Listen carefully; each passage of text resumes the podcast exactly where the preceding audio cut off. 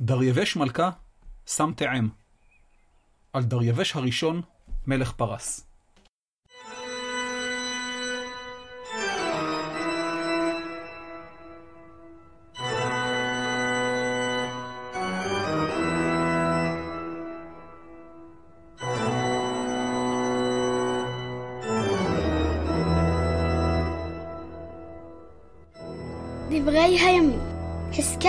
המקרא והמזרח הקדום.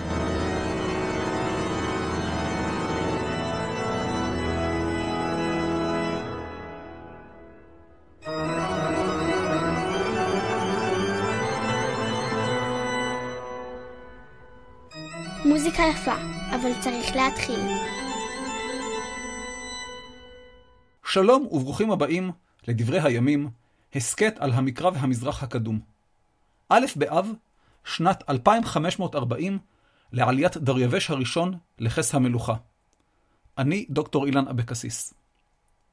פרק זה הוא פרק משותף לדוקטור ליאורה רביד מההסכת, הפודקאסט של התנ"ך, דוקטור תמר עילם גינדין מההסכת איראניום מועשר, ולעבדכם הנאמן. פרק זה הוא הפרק השני בסדרה על מלכי פרס מהשושלת האחמנית. הפרק הבא יהיה על אחשורוש. מגילת אסתר, הסרט 300 וכל זה. וכמו שאמר סרן שמגר לרב סמל גבריאל מוקד בסרט גבעת חלפון, ג'ינג'י, לעסק, לעסק.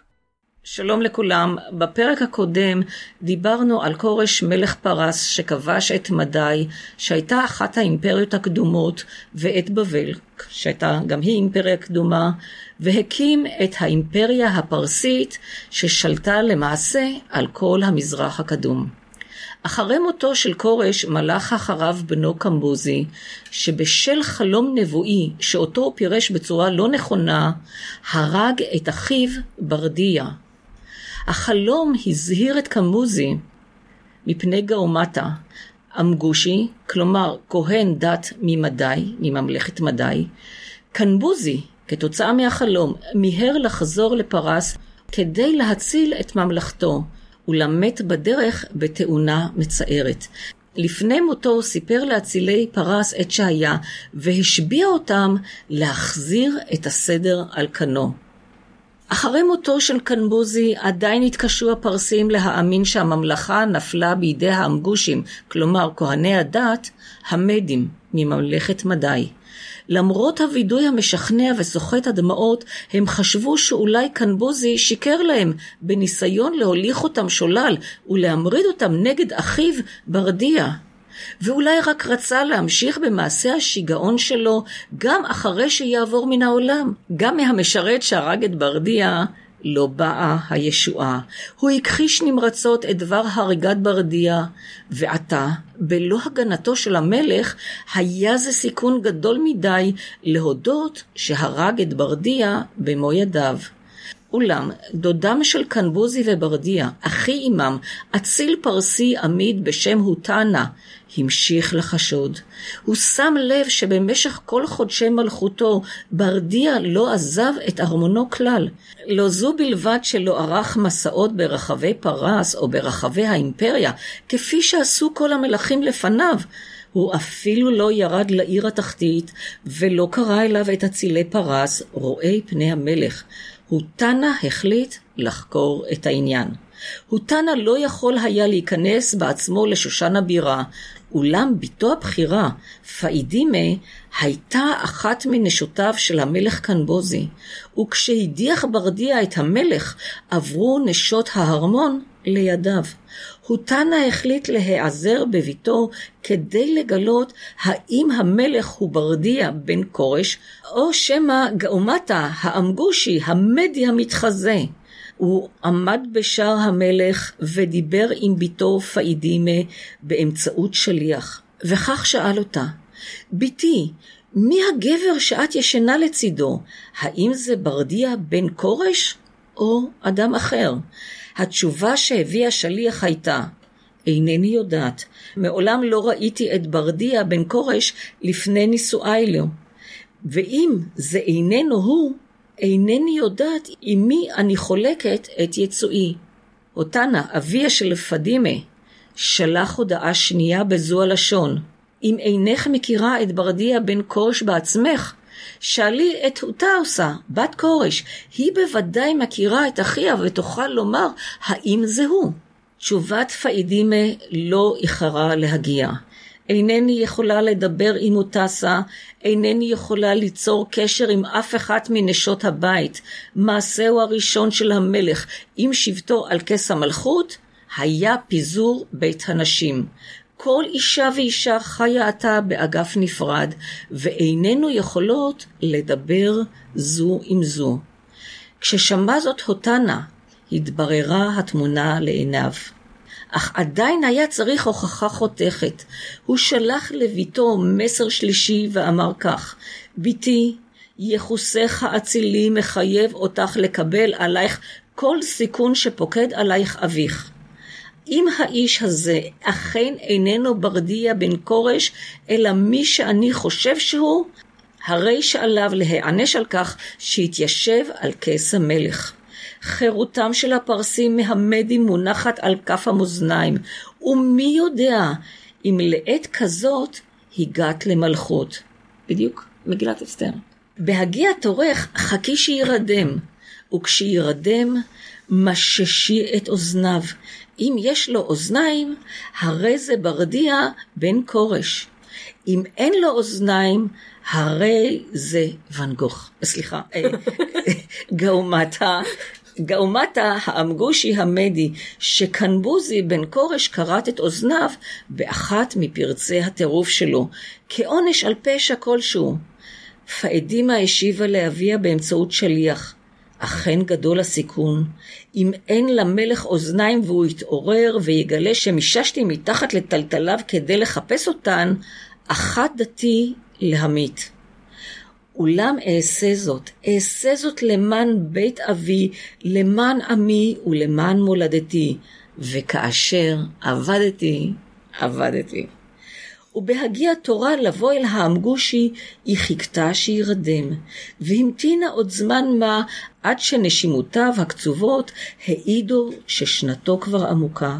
היא שלחה יד מהססת מתחת לטלטליו, וחיפשה את אוזניו.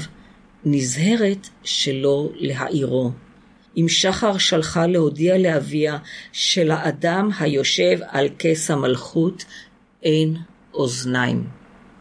מתוך דיבורים מלכים ודרקונים, מיתולוגיה איראנית לכל גיל. כתבה וסיפרה דוקטור תמר אילם גינדין. שלום דוקטור תמר אילם גינדין. שלום דוקטור אילנה בקסיס, מדברי הימים. הסכת על המזרח הקדום. שלום לדוקטור ליאור רביד, מהפודקאסט של התנ"ך. שלום לשלוש, לשלושתנו. Okay. אוקיי. ולא, אה, ציינתי, ולא ציינתי שתמר כמובן מהפודקאסט אה, אורניום מאושר. אירניום מואשר. אירניום, אני תמיד... שתי מילים טעית בשתיהן. אירניום מואשר, הוא מאושר בעין ומאושר באלף. אוקיי. אילן, מה דריווש בשבילך? בשבילי, בסופו של דבר, הוא אותו אחד שאחראי לכך שמפעם לפעם חבורות של פסיכים רצים 42 קילומטר, 195 מטרים, סותמים את רחובות העיר, והכל בגלל הפסדו בקרב מרתון.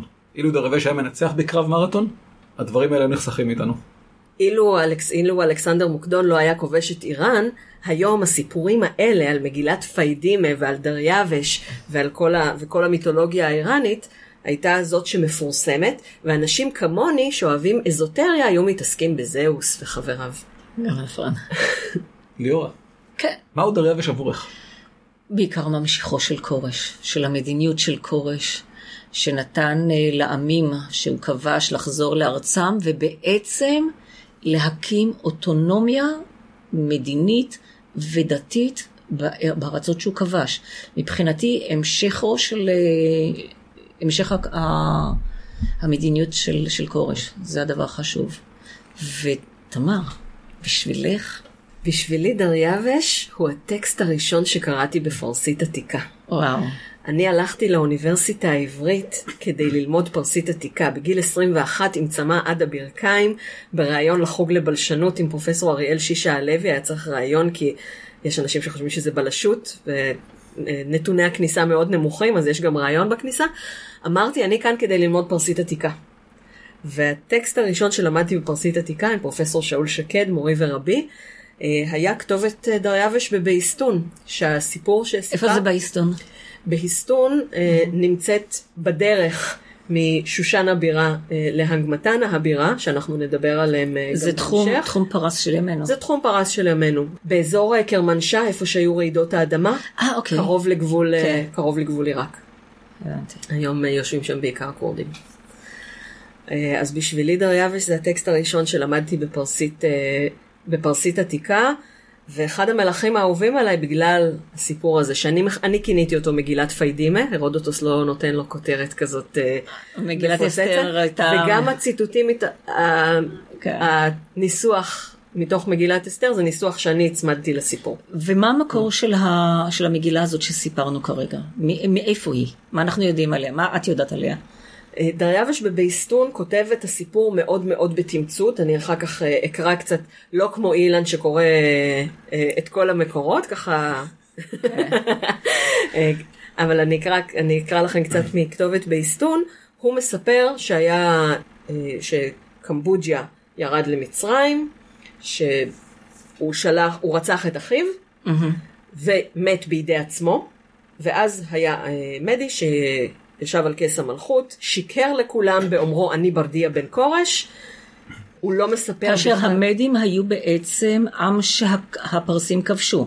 זה צריך לציין את זה. זאת הייתה אימפריה שהפרסים כבשו, אנחנו דיברנו בפרק על כורש, מי שרוצה להרחיב ילך לשם, על זה שכורש כבש את אימפריית מדי, כן. ששלטה בפרסים ודיכאה אותם, אחר כך כבש גם את האימפריה הבבלית השכנה, שמבחינתם זה היה שחרר את בבל, הצהרת והקים, כורש. כן, כן, הצהרת כורש, נכון. והחזיר את כולם. אה, אני רוצה גם לציין שנורא מעניין שהרצח של ברדיה, אח של אה, קנבוזי, שבפרסית עתיקה קוראים לו קמבוג'יה.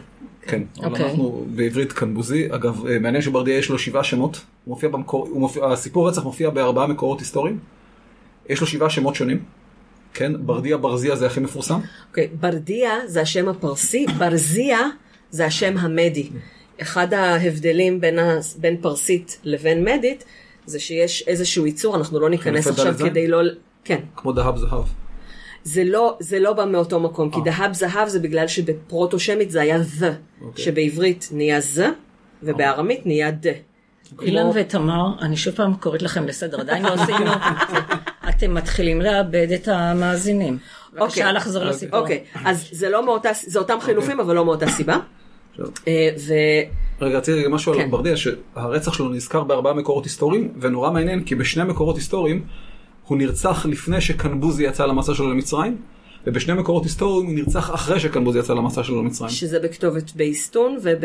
הרודוטוס. כן. עכשיו אצל אה, קטסיאס ויוסטינוס הוא נרצח לפני, והשאלה כמובן אם הוא רצח אותו לפני או אחרי. אה, בעצם, לא, דריווש רק, דריווש אומר שהוא הרג אותו, הוא לא אומר שהוא הרג אותו בידי משרת. דריווש גם מדלג על הסיפור שקראנו עכשיו, זה סיפור שנזכר רק אצל הרודוטוס. הפרסים העתיקים לא כתבו על נשים בכלל. כן. אה, אנחנו יודעים על נשים בעולם העתיק, בפרס העתיקה, רק מהכתבים של ההיסטוריונים היוונים, ולכן צריך לקחת את זה עם אה, קמצוץ של ספק, כי מבחינתם, מבחינתנו היום אנחנו אומרים, לנשים באיראן הקדומה היה מעמד גבוה, והיה להם קבלת החלטות, והן היו מעורבות, ואנחנו לוקחים את זה בתור משהו זה? טוב. מי מי אומר? אנחנו- מי זה אנחנו? אז אנחנו זה את. אנחנו זה האיראניסטים, חוקרי אה. איראן, שאנחנו רוצים להראות את העליונות של איראן על המדינות האחרות בעולם העתיק. אבל למעשה הרודוטוס מראה את זה, כי בעולם העתיק כוח לנשים הראה על חולשה של השליטים, חולשה בוודאי. של הגברים. אבל צריך לזכור שהרודוטוס היה יווני, אז הוא דיבר בעיניים של איש יוון שמדבר על פרס. הוא רצה ללכלך על הפרסים, זה, זה היה המטרה העיקרית של היוונים. גם הרבה פעמים רוב הכתיבה ההיסטורית של היוונים על הפרסים הם בעצם קצת מפנטזים על התפקיד של הנשים, מקום אקזוטי, מזרחי, נשים מפתות, נשים אה, חושניות. נשים הם... מה שהרודוטוס הורגות מספר, אחת את השנייה, מה כן. שהרודוטוס מספר, יש את הסיפור המפורסם שבבבל כל אחת לפני נישואיה צריכה לשבת במקדש של אה, אפרודיטה, כל זה אפרודיטה זה אישטר, והיא צריכה לשכב עם הגבר הראשון שזורק לה מטבע, ורק אז היא יכולה להתחתן. שטות מוחלטת, אין דבר כזה. ויש כאלה, אבל הרודוטוס ככה, הפנטזיה ויש שלו כאלה רצות... שיושבות אה, שם, המכוערות יושבות שם ארבע שנים. כן, אבל, אבל זה הפנטזיות של הרודוטוס שככה זה, הוא נתפס, זה שטות מוחלטת, אין דבר כזה. זה גם קשור לעניין של זה, קשור את זה גם לזנות פולחני, שזה גם עוד דבר שהוא לא נכון, אבל בוא נחזור לדרבש. אני רק, אני רק רוצה לציין כן. שאני כותבת אה, רומן היסטורי עם מעיין אשכולי על אה, התקופה של אה, אחשוורוש, אוקיי. ואנחנו לוקחים את כל השטויות האלה שהרודוטוס כתב בתור מקורות, כי זה מאוד מתאים לנו לסיפור. איזה כיף. אבל זה בדיוק ההבדל בין רומן היסטורי שהחרות של המספר היא גדולה, נתונה, כן. לבין אה, כתיבה היסטורית ששם צריך להיצמד לעובדות. כן, לי לא אכפת, אין לי אין שום דבר נגד רומנים היסטוריים, עד. שמתחילים ללכלך על גיבורים, מתוך איזשהם מגמות של אהבתי את הגיבור הזה או לא אהבתי את הגיבור הזה. זה מה מה זה בדיוק מה שעשתה יוכי ברנדס בדיוק, לדוד. מלכים ג', זה מה שהיא אה. מתכוונת. מלכים ג', אתה יודע איך כותבים מלכים? איך? מ' ל' ח' י' מ'. כן, יפה. שם הרבה מלח, מלח שמה, או רעל, או מה שהיא שמה שם, לא חשוב. אוקיי, בואו נחזור לדרבש. יאללה. ונתחיל עם דריווש. כן, קצת סטינו, אבל זה בסדר. אה, כן, אז אני... הטקסט הראשון שקראתי באמת היה כתובת באיסטון, ויכול להיות שהוא כתב אותה מכיוון, אני... איראנים רוצים להרוג אותי כשאני אומרת את זה, אבל זו דעה שהיא גם קצת מקובלת. חשבתי עליה לבד ואז גיליתי שהיא מקובלת. יש, אה, יכול להיות שהוא כתב את זה כדי להצדיק את המלוכה שלו, ובעצם הוא באמת הרג את בן דוד שלו. כי אף אחד לא ידע שזה באמת מתחזה. איך דריווש ושבעת החברים שלו ידעו שזה מתחזה? אז כאן הרודוטוס נותן לנו את העניין הזה עם האוזניים, אבל uh, יכול להיות שהוא פשוט כתב את זה כדי לתת לעצמו לגיטימציה, ולפי התאריכים שהדברים האלה מצוינים בהם, כי דריווש הרג את המתחזה כן. בי' בתשרי, עשרה בחודש בגיידי. אה, מה... ביום כיפור. ביום כיפור. כלומר, זה מלך מתחזה לפני השנה החדשה, שקר גדול שרר בארץ, ואני הצלתי את המצב ביום העשירי של השנה באמצעות הריגת המלך. זה מיתוס ראש שנה קדום לגמרי. כן. כן, התיאוריה הזו באמת אה, מקובלת, אין לה הוכחות, אבל היא סבירה, שהוא באמת, לא, שהיה חשוב לו, לכן גם לתארך את, את הרצח של ברדיה לפני, ש, סליחה, אחרי שהוא יוצא למצרים, כי כך הוא לא הרג את ברדיה האמיתי, הוא הרג מתחזה בשם ברדיה. קמבוג'יה הרג. כן. אה, אה, דריווש הרג מתחזה, כן. יש הרג מתחזה, כי אה, בעצם קנ- קנבוזי רצח את אחיו, אחרי שהוא יצא ממצרים ולא לפני. ואז בעצם המתחזה וכל הסיפור, זה מעניק לו לגיטימ... עוד, לג... עוד לגיטימציה. כן, עכשיו כשאומרים אה, קמבוג'יה מת בידי עצמו, אז אצל ברדיה, אצל, לא, אצל דריווש, אה, בכתובת באיסטון זה נשמע כאילו התאבד. כלומר, הוא פשוט אומר, הוא ירד למצרים, הוא מת בידי עצמו, והרודוטוס מספר לנו שכשהוא שמע שיש מתחזה שיושב על הכס, אז הוא זינק על סוסו, מיהר לעלות על סוסו, והייתה לו תאונה כן. שהחרב נכנסה לו לתוך הירך בתקופה לפני המצאת האנטיביוטיקה. כן. ו... את מביאה את זה בספר שלך כמובן. זמן כן. לתת, אה, אה, איך את קוראת לזה? פרסומת סמויה. פרסומת סמויה. כן, על גיבורים, מלכים ודרקונים. יופי של ספר, מיתולוגיות איראניות לכל גיל. תמר כתבה, ערכה, יוצא מן הכלל טוב. כן, רק שיש קטע כזה שברגע שכותבים לכל גיל, אז אנשים חושבים שזה רק לילדים. אבל זה ממש לא רק לילדים. לא, זה פנטסטי. העניין הוא שהציור פה מכוון לילדים. כן, אנחנו צריכים להוציא את אותו ספר בדיוק, עם כריכה רכה, שחורה, פרוור מזהב, ולקרוא לזה מיתולוגיה איראנית. נכון, ואז מבוגרים יקנו את זה. כן, ככה אנשים קונים את זה, רואים את זה, זה נכנס אצלם ישר לילדים. כן. זה... חזותית. יש, לי, יש לנו מין אה, תוכנית כזאת להוציא את זה עם, אה, עם כריכה חדשה. עם כריכה למבוגרים. כן, אותו ספר, גם עם הניקוד, כולל הכל. לא, הניקוד חייב להיות כאן. יאללה, בואו נמשיך. יאללה. כן. אה, אז אני אקרא לכם קצת אה, כתובת באיסטון, בהחלט. כי זה היה הטקסט הראשון שקראתי. כן, אבל ת- תסבירי מהי הכתובת. אוקיי, הכתובת באיסטון היא כתובת תלת-לשונית, שנמצאת על סלע בגובה 100 מטר כן. אה, מעל הדרך, כאשר הולכים... אה, וזה אגב רומז שזה הכתובת מיועדת בעיקר לאלים, בגלל הגובה. או למטפסי ערים מקצועיים. כי אד- אדם מן היישוב לא, לא, לא מסוגל לקרוא. נכון. הוא יכול לראות את הציור המדהים, הענק. אז הוא- שזה ציור שבו דריווש שם את הרגל סליחה, על זה, זה, הגופה. זה, זה לא ציור, זה, זה תבליט בסלע, כן? אני, כן. אבל אה, כן, כן. ויזואלית זה ציור. הוא יכול לראות, הוא מבין אבל הוא לא יכול לקרוא. יש, יכולה להיות עוד סיבה, כן. אה, כדי שלא ישמידו. כמו. שעשו לחדשפסות למשל. ויש אגב סיפור זה מעניין. ש- נגד דאעש. יש אה, סיפור מעניין. למשל, שולי כשפענחת, כשפענחת את האכדית, הרי זה כתובת תלת לשונית ובעזרת הפרסית העתיקה והלאומית הוא פענח את האכדית. אה, אני מכירה את זה שבעזרת- שבעזרת השפות האחרות אוקיי, פענחות מן- העתיקה. העניין הוא שזה נמצא על מדף סלע מאוד צר, והוא מספר שכדי להגיע לכתובת באכדית הוא היה צריך להישען על סולם, וכיוון שהיה לו מרווח של כמה עשרות סנטימטרים, אז משני- משניים החזיקו את זה, וכאילו, יואו, בגובה זה מעל שמיים. בארץ בלי חבלים בלי כלום. והוא כ- כמעט תרם את גופו למדע מה שנקרא. וואו. אבל להודות לו אנחנו יכולים לקרוא אכדית. אמ, אז כך כך אומר אה, אני אבל דריווש. חושבת ש... אני, רק שנייה, אני חושבת שכתובת שאתה מגביה אותה כל כך, זה בעיקר באמת אה, למנוע חבלה בכתובת. יותר מאשר לאלים. כן, אבל אני רוצה לומר... כי מקדשים למשל הם בגובה פני הארץ. כי גם והם- אנשים צריכים להיכנס. זה- בדיוק. זה- זה נגישות. אז זה נגישות, אותו דבר גם עניין של נכון, אני, כתובת. אני רוצה אגב לומר עוד משהו על כתובת באיסטון, שהיא היא כן הייתה גם מיועדת לציבור הרחב, כי התגלתה גרסה ארמית באי יב בדרום מצרים, שמספר את הסיפור. איך שם קוראים לברדיה? לא זוכר. אני מניח שברדיה כי זה ארמית, אבל אה, זה, זה גם הקהל הרחב, ואפשר לומר ככל שהוא מנסה יותר להכשיר את, את עצמו, כנראה שהסירחון מאחור הגדול יותר. אה, כן. טוב, זה גם בתנ"ך אנחנו מכירים את חד. משמעית, חד אז משמעית. אתם רוצים לשמוע איך, אה, זה נשמע, איך דריווש כתב את זה. אגב, דריווש היה כנראה הראשון שכתב בפרסית עתיקה. אני אומרת כנראה הראשון, כי יש כתובות שמיוחסות למלכים קודמים, אבל, שוב, לדעתי, ו... ואז גיליתי שאני לא היחידה שחושבת ככה, אלה זיופים של דריווש כדי לא להיות הראשון.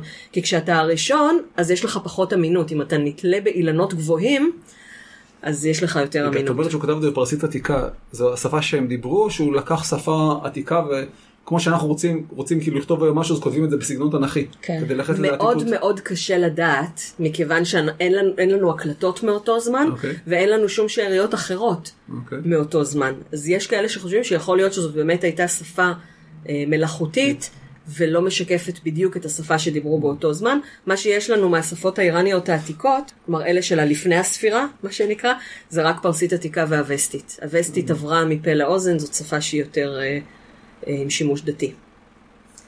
גם אז. כתבי זרטוסטרה, זה כן. זה. הווסטית. נכון.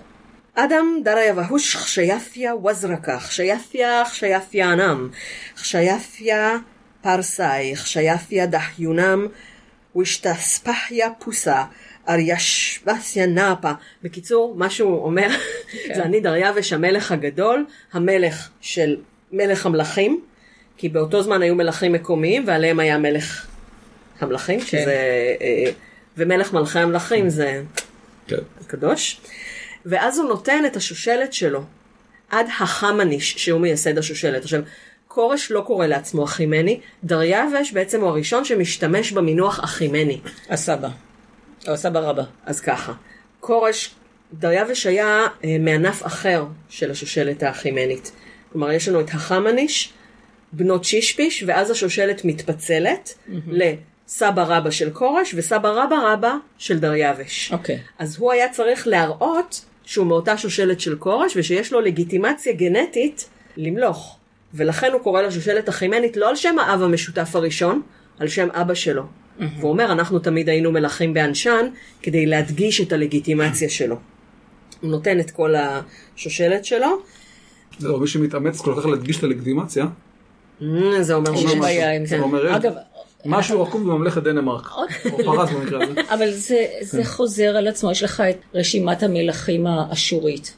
בוודאי, בוודאי, כן? זה חוזר. אז זה חוזר. אתה, אתה מתחיל עם הבורא. הבורא נתן לך, לאחד מהאבות הקדומים. אדוני נתן הזכות- תורה למשה בסיני ומשה מסרה, כן.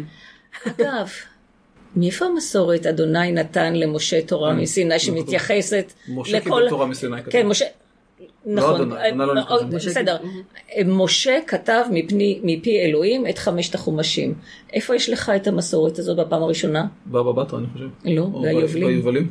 ביובלים. הבבא בתרא כבר נסמכת, בוודאי. אוקיי. זה רק הבדל של 500 או 600 שנים קטנות, אבל לא חשוב. איפה אני יכולה לשמוע על ספר היובלים המעניין הזה? בפודקאסט של התנ"ך, נמצא בעריכה. אוקיי, ייי, אנחנו... אין לנו. אנחנו לא מפרסמים, לא נותנים פה פרסומות סמויות. תוכן שיווקי זה? נקרא, זה נקרא תוכן שיווקי. כן, תוכן שיווקי. סמוי.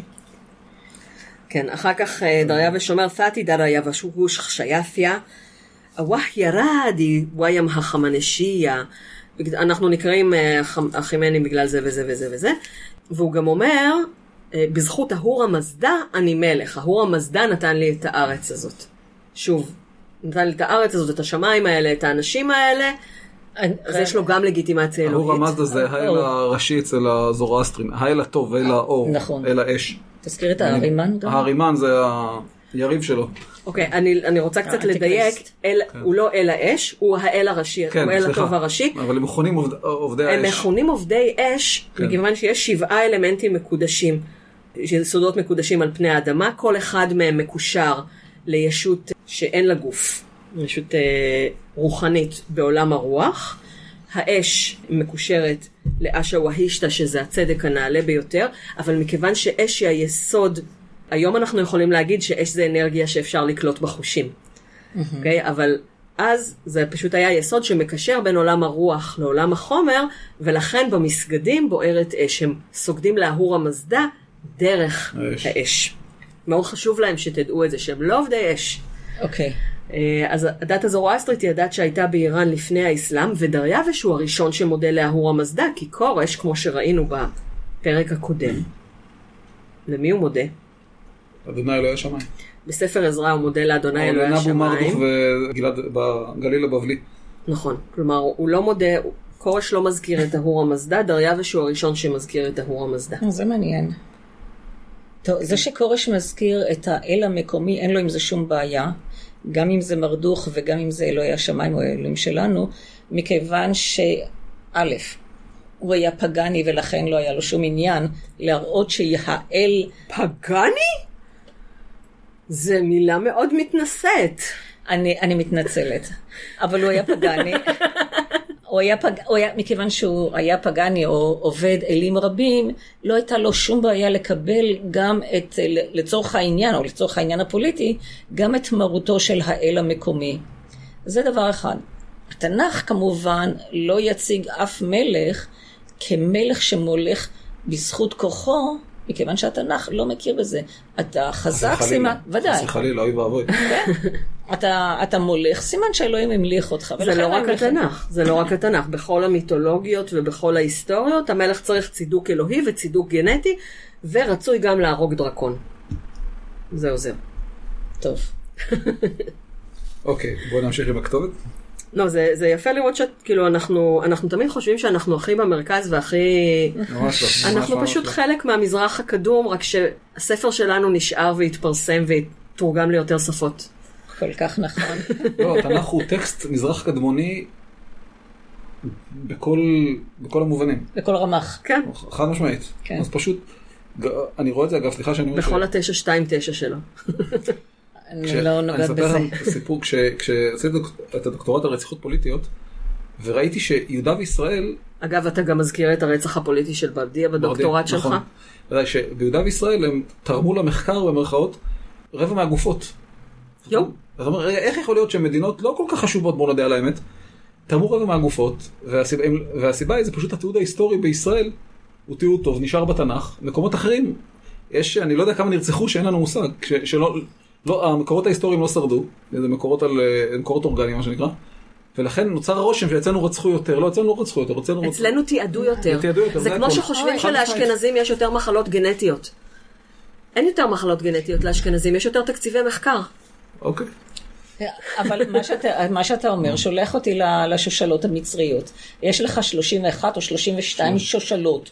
אוקיי, אז אתה אומר שושלות, אבל המון רצחו שמה. נכון, בלי סוף, נכון. הרבה יותר מאשר אצלנו. יש לי ספר שמראה לך רשימות שלמות, וזה מה שידוע. מה שידוע. ידוע. הם, כן, הם הרגו אחד את השני חופשי, וכל אחד שרצח ועלה למלוכה, לקח לעצמו את השם פרעה, כן? הבית הגדול, הבית. הגדול, כן, פר ואור. הבית הגדול, זה צריך להגיד ארמון, כן. ובארמון גר המלך, ו... אבל זה לא משנה כרגע. הוא ההיכל. נכון. אה, אבל תראה, גם. קליאופטרה כן. קראה לעצמה פרעה, אה, פרעה. חובה. כן.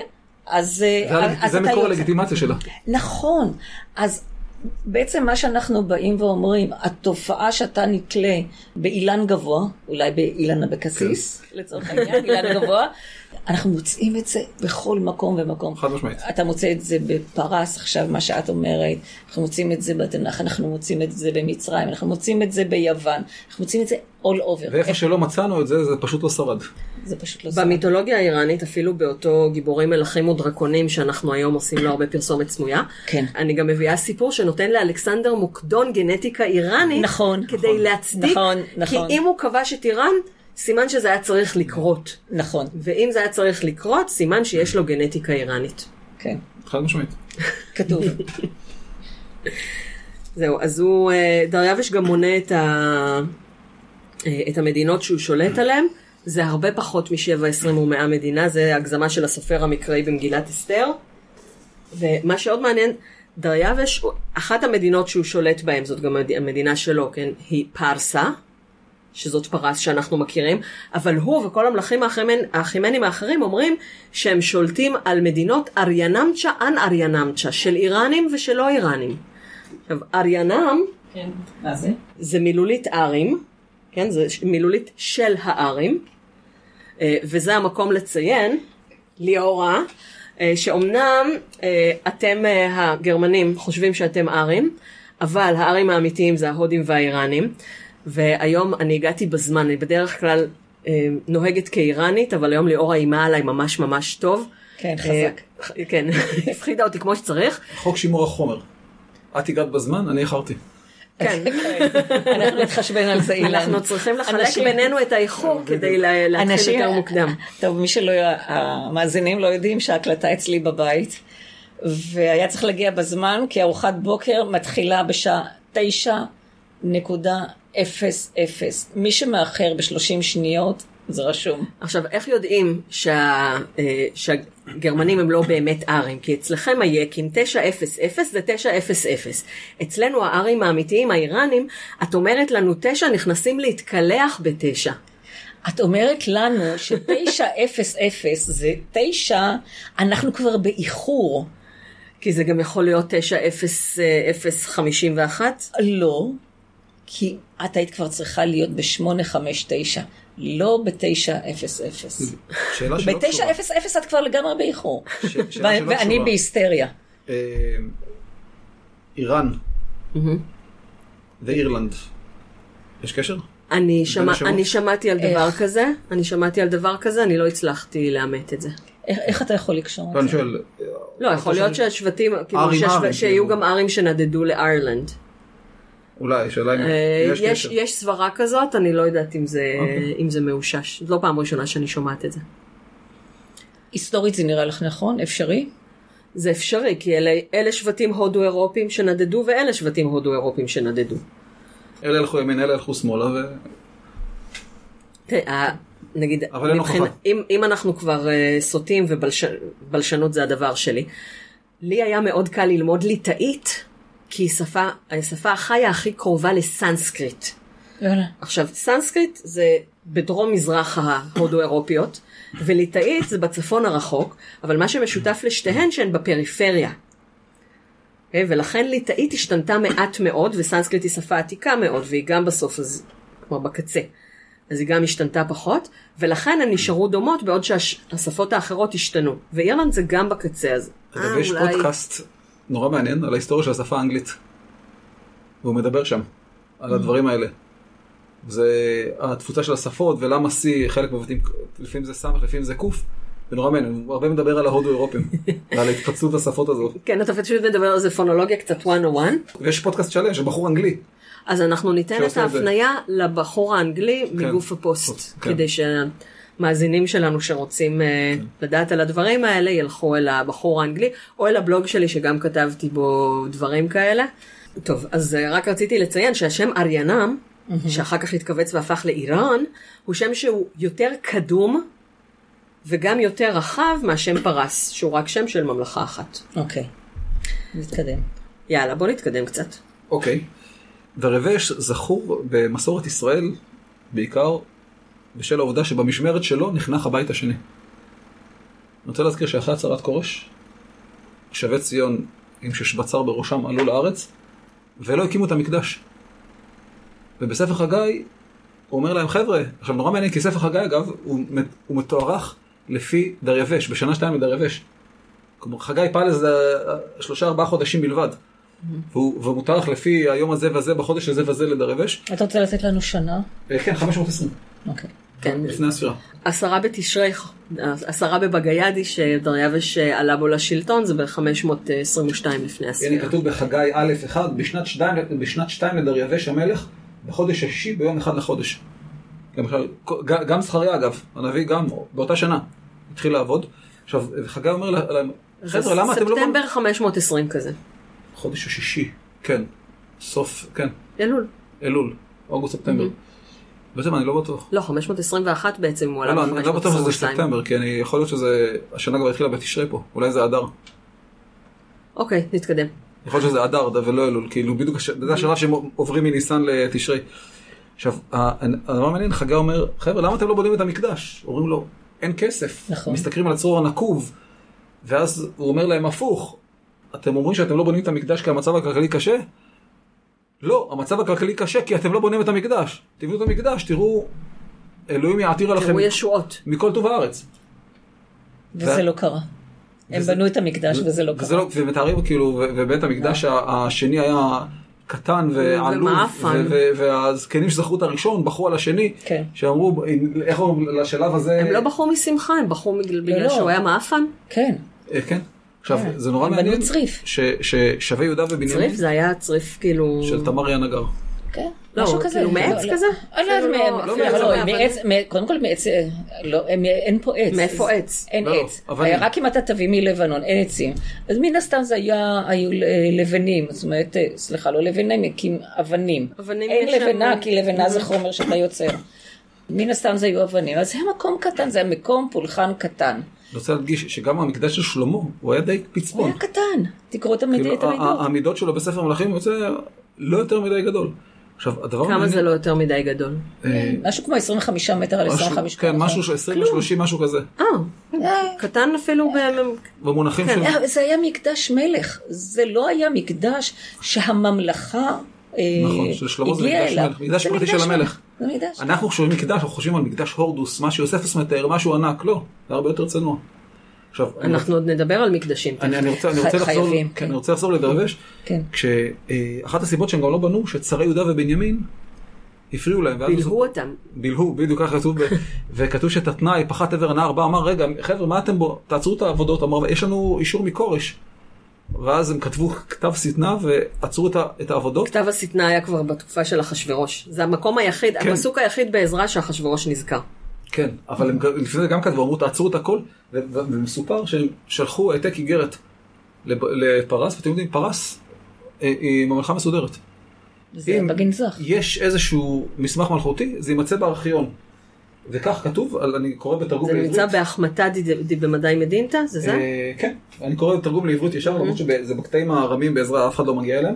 אזי דריווש המלך שם צו, וביקרו בבית הספרים, אשר את הגנזים מורידים, מורידים שם בבבל, ונמצא בהחמתה בבירה אשר במדעי המדינה מגילה אחת, וכן כתוב בתוכה הזיכרון, ופה בעצם כל הפירוט מה, מה מותר, ואז אה, הדריווש נתן צו שיותר רחב מהצו של אה, כורש, ותבנו ואתם תעזרו להם, ות- והאוצר יממן חלק מהבניין. ול, ובאמת בתקופתו נכנס לבית המקדש, וזה הוא נכנס למה שנקרא להיכל התהילה של עם ישראל, כי במשמרת שלו זה קרה. אני רוצה רק לציין שאחמתה באמת הייתה בירת מדי, יותר בצפון איראן, והיום קוראים, בפרסית עתיקה קראו לה הנגמתנה, בלעז אקבתנה, והיום קוראים לה המדן. זאת הייתה הבירה של מדי, והיא הייתה גם בירת הקיץ של המלכים האחימנים, כי בחורף נורא קר שם, ובקיץ אה, נעים. קריר נעים. יהודי המדן חושבים שהיא שושן, אבל שושן הייתה בירת החורף בשוש. אה, איפה ש- זה בדיוק? בשושו. אז בעזרא, אם אני זוכרת נכון, ד' י"א, כתוב שושן חיי דהיה אל מיה. שושנים שהם מעלמים. כן, אנשי שושן שהם האילמים, כי שושן הייתה בירת אילם בחוזיסטן של היום, שזה בדרום אה, מערב איראן, על גבול עיראק, זה המחוז החם ביותר באיראן. כל קיץ נמדדות שם טמפרטורות שיא. ולכן היא הייתה מתאימה להיות בירת החורף. ומי בנה את הארמון בשושן? דריווש. נכון. ניחוש מושכל. יפה, אנחנו גמרנו את הנושא הקודם או שאני יכולה אה, כן, כן. לעבור יש עוד לנושא פעם אחת שהוא שלנו? מופיע בדניאל, אבל נתייחס לזה בהמשך. אוקיי, אנחנו, אנחנו קטענו כאן את הדיון בלוחות השנה ומתי אוקיי. התחילו תשרי, אבל אחרי שאנחנו סוגרים מיקרופונים, אז אני רוצה... I need to pick your brain about this. אוקיי. וגם אני צריכה אותך לגבי החמתה. כן. החמתה. אחמתה, אחמתה. שאחמתה היא המדן ושושן היא שוש. אז לקרוא לך... והשמדי. והשמדי, כן. השמדי זה איישמדי הוא השד הזעם. כן, והסיבה. שהוא נבחן, הוא נבחר להיכנס דווקא לפנתיאון היהודי, למרות שהוא לא היה השד הכי נורא, זה בגלל תשמוץ, תרגום שומר משמעות וצליל, שהשם שלו נשמע בעברית כאילו מהש, מהשורש שמד. אז לקחו שם של שד שישמע כאילו יש לו גם משמעות דומה בעברית. קוראים לזה תרגום שומר משמעות וצליל תשמוץ. כן. מגדר זה דוגמה לתרגום כזה. נכון. ג'נדר. אנחנו צריכים, אנחנו צריכות לדבר על זה. כי יש לנו את ספר טוביה, אני עכשיו מכינה פרק על ספר טוביה. מקסים. נכון. שחרבנו לו בעיניים. ציפורים. ציפורים. הרי זה ציפור מקושפת. היא עברה... אומרים שזה מזל טוב, לא? אני- מה פתאום, זה מזל נוראי, כי הוא התעוור. נכון. הציפור הייתה מחושפת. זהו, אז גם כאן, גם בכתובת אה, דריווש בשושן, הוא מתאר כמובן קודם כל, בגה וזרקה אהורה מזדה, יא אימם בומים עדה, יא אוום אסמנם עדה, יא מרתיאם עדה, יא שיאטים עדה, וכולי. אהורה מזדה, האל הגדול שברא את האדמה הזאת, שברא את השמיים האלה, שברא את האדם, שנתן שלום לאדם, אה, שעשה את אה, דריווש מלך. כן. ואחר כך הוא מתחיל להסביר איך הוא בנה את הארמון בשושן, והוא אומר, וסנד אהורה מזדהה אקונבם, אידם הדי שתיה סושיה, כלומר, אני, אני בניתי את הארמון הזה, סושיה, אק- את הסושייה הזו. סושי- סושה, אוקיי. זה שושן, כן? אה, אני בניתי את הארמון הזה בשושן, ואז הוא מתחיל להגיד, הצ'אסי דורדסה על ג'משאי אבריה אה, פראותה. אני הבאתי דברים ממקומות רחוקים, אנחנו... אתה חושב שהיא מגדפת אותנו בפרסית ואנחנו לא יודעים? יכול להיות. אני הולכת לגדף את אילן בפרסית אה, לכבוד הפרק המאה של הפודקאסט שלו, שמתקרב בצעדי ענק, שזה מה שקורה כשנותנים לפרק שלושה מספרים, אל תחשוב שלא ראיתי את הרמאות שעשית הפודקאסט- שם. הפודקאסט דברי הימים. כן, בדברי פודקאסט על הימים, המזרח הקדום. שמתקרב ל- לשנתו. כן, רציתי להאיץ קצת את הזה, אז לקחתי שלוש הרצאות, העליתי אותם מכה אחת כשלושה פרקים שונים. כן. כן, הרצאות מכנס. אוקיי, לזה לא יחזור, זה... איזה עצלות, איזה עצלות. נכון. לא, רציתי להראות למאזינים קצבים. מה... שיעריכו אותך יותר. בדיוק, איך אני סובל בכנסים האלה.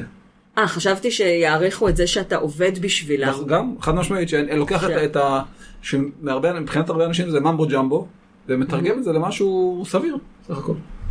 ליאורה עושה פרצופים, כי ליאורה כל הזמן אומרת שאילן ואני מדברים על דברים של... בלי להסביר כל דבר ודבר, והיא כאן נציגת הציבור שכל הזמן תמקמו אותי על המפה, תמקמו אותי בזמן. נכון. את בסדר, את בסדר.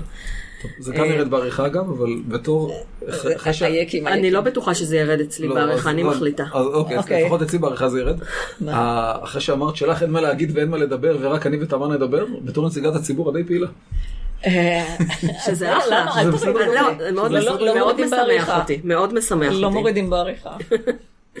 אגב, גם שרון כל הזמן... אולי אני אשאיר את זה בעריכה. את השיחות, את לא מורידה את השיחות בינינו, אני משאירה אותן, אחרת זה נשמע, באמת, זה מוסיף חן. כן, כן. מלא חן. תמיד בסוף, בסוף. הפרק אתם תמיד עוד אה, ממשיכים לדבר, אני הכי כן. אוהבת את זה. אז הוא אומר שקודם כל חפרתי 40 אמות באדמה, ואז מילאתי את הבור חצץ, כלומר הוא ממש אה, מספר... המילו, מה? זה המילו. זה המילו. אז הוא מספר איך הוא עשה את זה. אם אתם הוא הולכים... חפר ומילא את הבור מחדש? למה? כן, בשביל היסודות. אה, אוקיי. עכשיו, אם אתם הולכים, כאשר יש שלום וניסע לסיור ערי בירה באיראן, עוד פרסומת סמויה, כי יש אירוע כזה בפייסבוק ב-2020. אני נרשמת. בטח, יאללה. אה, גם ב- באיראן בקטן, שזה הפודקאסט שלי ברדיו תל אביב, אז אני כבר לקחתי את האנשים לסיור ערי בירה והגענו גם לשושן, ושם ממש רואים את הבירה, בירה זה מבצר באכדית, בירתו, ויש עיר תחתית, אז הוא בנה את הבירה. בירנית בלשון דברי הימים. נכון, יש אפילו אה, מקום כזה היום ושם כזה. כן, בירנית אוגדת- האוגדה יושבת שם. כשרקדתי ג'אז בכיתה ז', אז הייתה איתנו אחת שקראו לה בירנית. אוקיי. בקיצור, אה, הוא אומר, את הקישוטים שלו הבאנו מרחוק, והבאנו למשל ארזים מהר בשם לבננה. מכירים? כן, יוצא מן הכלל. אה, האשורים הביאו אותו לבבל, ומבבל הקרים והיוונים הביאו אותו לשושן. את עץ היקה הבאנו מגנדרה ומקרמניה, כלומר הוא מדבר, הוא בדיוק אומר, מה זה יקה? אה, עץ היקה, אני לא יודעת, זה לא מתורגם, כי... קרמניה זה זה אזור בדרום דרום איראן, כי יותר לכיוון הודו. כן, אני חושבת שגם גם בפרק הזה אני אשים את המפה של האימפריה האחימנית, שיראו מה היה בערך איפה. אה, אבל זה באמת אה, מספרים יותר... אגב, אני לא זוכר אם זה הרודוטוס או מישהו אחר, שסיפר שאחרי שכורש כבש את בבל, אז הוא לקח את נבונייד ושם אותו מושל קרמניה. וואלה, כאילו הגלה אותו אבל בטוב. כן, הוא אמר, יש לו ניסיון, לך תנהל שם את העניינים, אני לא ארוג אותך ותנהל לי את העניינים שם. אני לא זוכר אם זה הרודוטוס או מישהו אחר, אבל הוא פשוט את שם אותו. נבונאית? נבונייד, כן. הרי הוא הורס כל דבר. אולי לא היה אכפת לו כל כך מקרמניה. קרמניה, זה אזור חם, לוהט, זה- זה הדרום של זה, כאילו, אז בסדר. אם יעשה משהו שיסתדר שם.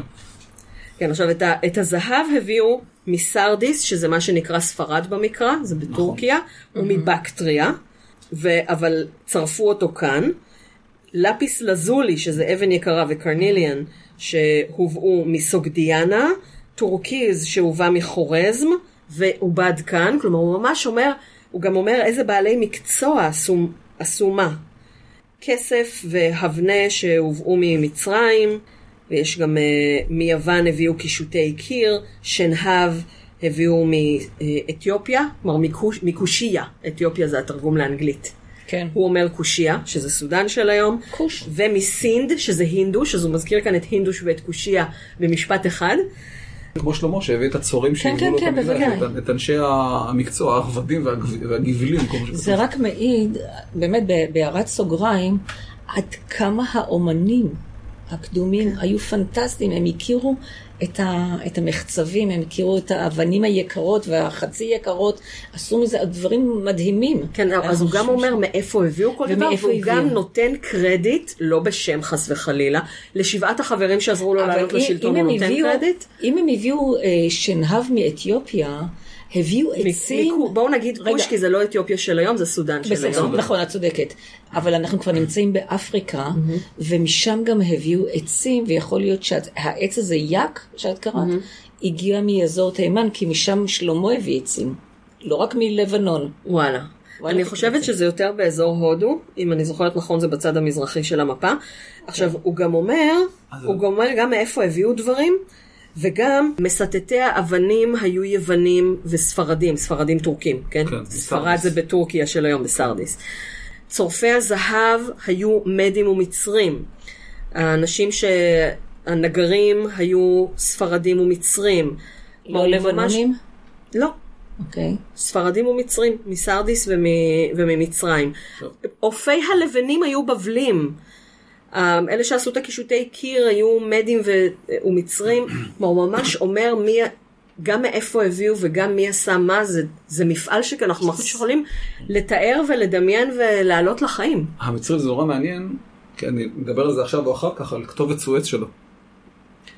כתובת. סואץ? כתובת סואץ. כן, זו כתובת נורא מעניינת, שהתגלתה ב-1866. באיזה שנה? בזמן 1800, 1866. אה, יש את הנטייה הזאת, 1866. שארל דה לספס, הבן של פרדיננד דה לספס, זה שחפר את התעלה, גילה את הכתובת בערך איזה 160 קילומטרים צפונה מסואץ. וזו כתובת מרתקת, ברשותכם אני אקרא את התרגום לעברית. כן. אז רגע, אני קודם אקרא את הפרסית, כי. אמנם עשיתי פרצוף מופתע, אבל למעשה אתה גילית לי שזה קיים, ואנחנו נמצא הזכרתי את לך זה. את מה שקיים. כן, כן. אתה- 147, כן, אני... עמוד 147. עמוד 147 זה היה. אז אני אקרא קצת בפרסית עתיקה, כי החבר'ה מאוד התלהבו מזה עכשיו שמענו. סתם. Baga wazraka ahura mazdah, ya awam asmanam adah, ya imam bumim adah, ya martiam adah, ya shiatim adah marti yahya, ya dara yavahum כשיפיה מעקונאוש, ya dara yavahush כשיפיה חשסם פרה ברא. אהור המזדה האל הגדול שברא את השמיים האלה, שברא את הארץ הזאת, שברא את האדם, שנתן שלווה ושלום לאדם, שעשה את דריווש מלך, שנתן לדריווש את הממלכה הגדולה. אתה, רוצ, אתה רוצה להמשיך לקרוא? כי אמרת שיש לך גם... אה, יש לי את התרגום העברי, שההמשך של זה בעצם, שאני פרסי בצאתי מפרס כבשתי את מצרים, אני הזמנתי לחפור תעלה זו מהנהר שנקרא הנילוס, וזורם במצרים לים שמתחיל בפרס. לכן כשתעלה זו נחפרה כפי שביקשתי, סירות יצאו ממצרים דרך תעלה זו לפרס, כפי שהתכוונתי. כלומר, הוא חפר תעלה מהנילוס לכיוון האגמים המרים. אז האגמים המרים היו מחוברים ממפרץ סואץ. כן. לא כמו שבימינו, מי שמכיר את מלחמת יום כיפור בתעלת סואץ, כל מה שקרה מדרום לאגמים המרים עד סואץ. ובעצם הוא סוג של תעלת סואץ קדומה. כלומר, בן אדם יכל להפליג מהים התיכון, יותר נכון ספינה, יכלה להפליג מהים התיכון, לעלות במעלה הנילוס, לחתוך ולרדת מפרץ סואץ, ולהגיע בעצם לפרס. וזה מה שהוא עשה. הוא יצר קשר ימי בין אירופה לבין פרס. נקרא. בעצם תעלת סואץ, כי הם מבינים שהאושר נמצא בסחר. ואתם יודעים, והסחר, ואם אני, יש לי רגל אחת, מצרים, למה אחת המדינות העשירות בימי קדם? לא רק הנילוס, כי גם נתיב הנילוס. סחר.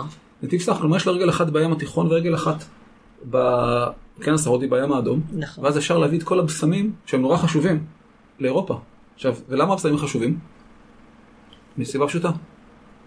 מישהו, מישהו מכן הייתה פעם בבית מטבחיים? הבשר מרכיב, ודאי. בבית מטבחיים הייתם?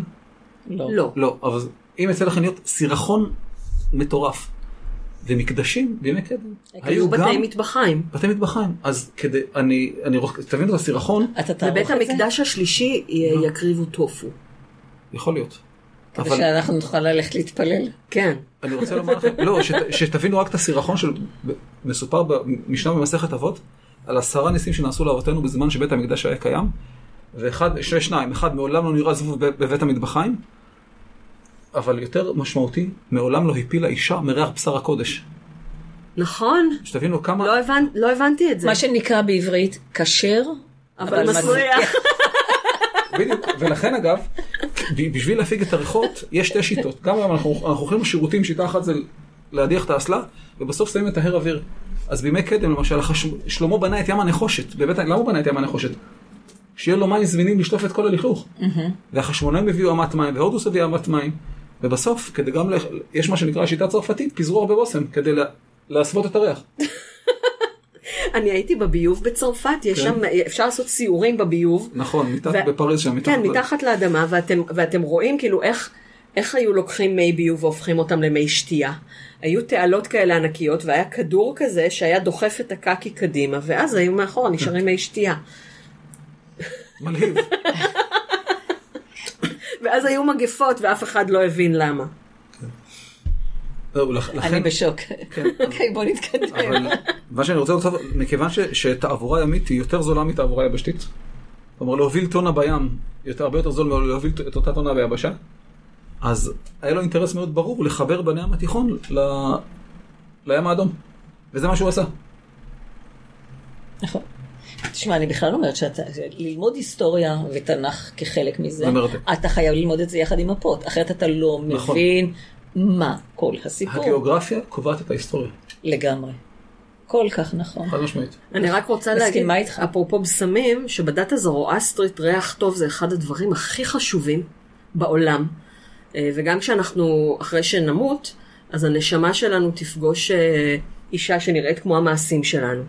שאם היינו אנשים טובים, היא תהיה צעירה, שמנמנה, לבנבנה, זוהרת ועם ריח טוב. אני רגוע. ואם, ואם היינו אנשים רעים, היא תהיה זקנה, רזה מצחינה? ומצחינה. אוקיי. עם נקודות על האור שמתחברות לנחשים. ש... אנחנו ש... נפגוש את תמר בעולם הבא. לבנה, שמנמנה, חמודה. יפה שאמרת, כי את רואה אגב את תפיסת היופי. מריחה טוב. שנגיד למאזינים. לא, לא, לא, לא, לא נגיד למאזינים. מה קרה פה עכשיו? תמר האריכה לעצמה את בית השחי. אנחנו מידרדרים, יאללה, קדימה. אני שוקל אם להוריד את זה בעריכה. אתה תוריד, אני אשאיר. אה, אני רק רוצה, זה היה לי מאוד מעניין לקרוא את הפרסית בזמן שאתה תרגמת. מכיוון שהוא לא קורא לה נילוס נילוס. לא בדרך לא כלל- תרגמתי, לקחתי את זה. לק-. קראת את הוא התרגום. אני לא יודע פרסית עתיקה הוא כדי קורא לה לתרגם. נילוס אה, פיראווה. הוא אומר, פיראווה? כן, אה, ומה זה? הוא אומר, הצ'ה פיראווה נאמה ראותה, תיה מודראיי, מנהר בשם פיראווה במצרים. אני לא יודעת מה... טוב, במצרים זורם רק נער אחד. לא, לא, לא, וגם התרגום של זה זה נייל, אז זה מן הסתם זה.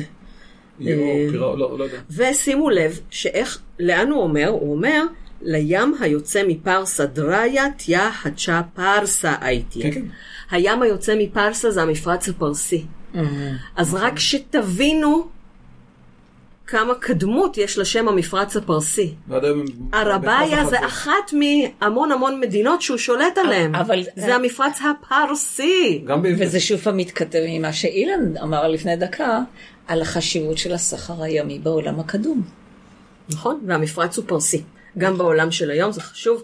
אם אתם מחפשים בגוגל maps Persian Gulf, זה מביא לכם את הסימן באמצע המפרץ, ואם אתם מחפשים Arabian Gulf, זה מביא לכם איזה מלון באמירויות. יפה. כמו מפרץ אילת ומפרץ העקבה.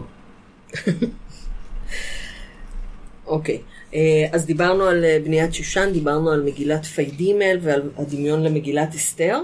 אנחנו מתקרבים לסיום, אז אולי אה, נדבר על אחרית ימיו של דריווש ועל יורשיו, או שנשאיר את זה לפרק על אחשורוש? הייתי רוצה קצת לדבר על הפלישה שלו ליוון. כי בסוף המערב זוכר אותו בגלל זה. ואנחנו צריכים ל- להיתקע בפקקים בתל אביב בגלל זה. בגלל רצי המרתון. כן. כן, העניין הוא שהאימפריה הפרסית הסתערה מהמזרח שם, הודו כזה, מהינדוש ועד קושייה. כן, אבל... אבל קושייה זה בדרום. זה בדרום, כן. ובצפון, טורקיה של ימינו, ספרד. ספרד, יוון, ופרץ איזשהו מרד בין ה... ה... בערים במערב טורקיה, שהפרסים אה, דיכאו אותו אמנם, אבל האתונאים באו ועזרו לערים האלה, ואז דרייבש אחרי שדיכא את המרד אמר, טוב, אני צריך להראות לאתונאים מה זה. ואז מסופר שהגיע והגיע לקרב שנקרא קרב מרתון. עכשיו, הדבר המעניין, שבקרב מרתון היוונים ניצחו את הפרסים, ואז האגדה מספרת שרץ בחור בשם פיידיפידס ממרתון לאתונה, אמר, ניצחנו ומת. ומת. עכשיו, נכון. הדבר המדהים הוא, שקודם כל האגדה הזאת לא מופיעה אצל הרודוטוס. כולם זוכרים שזה מופיע אצל הרודוטוס, הרודוטוס לא מספר על הבחור. אצל הרודוטוס אותו אותו בחור פיידיפידס נזכר שהוא רץ לפני הקרב מאתונה לספרטה להזעיק עזרה וחזר לפני הקרב בידיים ריקות. זה בחור בשם אה, לוקיאן מסמוסטה. הוא, מס- זה, בכ- זה בכלל אחרי הספירה הוא מזכיר את זה. והדבר המעניין שכשחידשו את המשחקים האולימפיים, הציעו בוא נעשה מרוץ לזכר הבחור הזה, הסיפ- האגדה הזאת. עכשיו המרחק בין מרתון לאתונה זה 34 קילומטרים וחצי. אז איך אנחנו מגיעים זהו, עכשיו, ל-42.2? עכשיו המארגנים לקחו דרך טיפה עוקפת, הגיעו ל-40 קילומטר. המרחק עלה וירד עד שבאולימפיאדת פריז, 1924, קבעו 42 קילומטרים, 195 מטרים. ומאז אנחנו רוצים, לא יודע למה. החליטו. זה, זה נשמע הקר- כמו רגע. תשובה של מחשב על אה, לשאלת הקיום. נכון, 42. כן. עכשיו, והדבר המעניין שעד היום אגב, מרתון, אין, אין שיא עולם במרתון. בניגוד למקצועות אחרים, כי כל מרתון הוא שונה. עכשיו, בגלל תנאי השטח תנאי השונים. השטח, עליות, ירידות, לחות. אי אפשר להשוות. 100 מטר זה 100 מטר בכל אצטדיון, 400 מטר זה 400 מטר בכל אצטדיון. אבל מרתון אי אפשר להשוות. אז יש אדם שרץ אחר במרתון, וכלומר עכשיו, תיאורטית אם אני... אקח- למה? אבל 42 קילומטר תמיד נשארים אותו אותו מרחק. לא, אבל, אבל יש הבדל אם זה. עלייה, ירידה, אה, נכון. נכון, נכון, נכון. עכשיו, ה- למשל, אם, אם אני אקח מרתוניסטים ש, שירדו מ, מקטמנדו לכיוון הודו, אני מניח שהם ירוצו את זה הרבה יותר מהר מאשר בדרך ההפוכה. אז לכן. לכן אין, אין שיא עולם במרתון. פשוט מדליית זהב, אבל אין, אין שיא עולם מוכר. עכשיו אני אסביר לכם למה אילן מבין כל כך הרבה בספורט. הוא היה שופט כדורגל בנעוריו, את זה נכון. גיליתי כשראינו יחד את משחק אה, איראן מרוקו. נכון, הייתי אה, שופט באמת? כדור- הייתי שופט כן, כדורגל. ראינו יחד, אה, כן. ראינו שבו יחד, מרוקו גם הבקיעו וגם הפסידו. כן. לגול עצמי.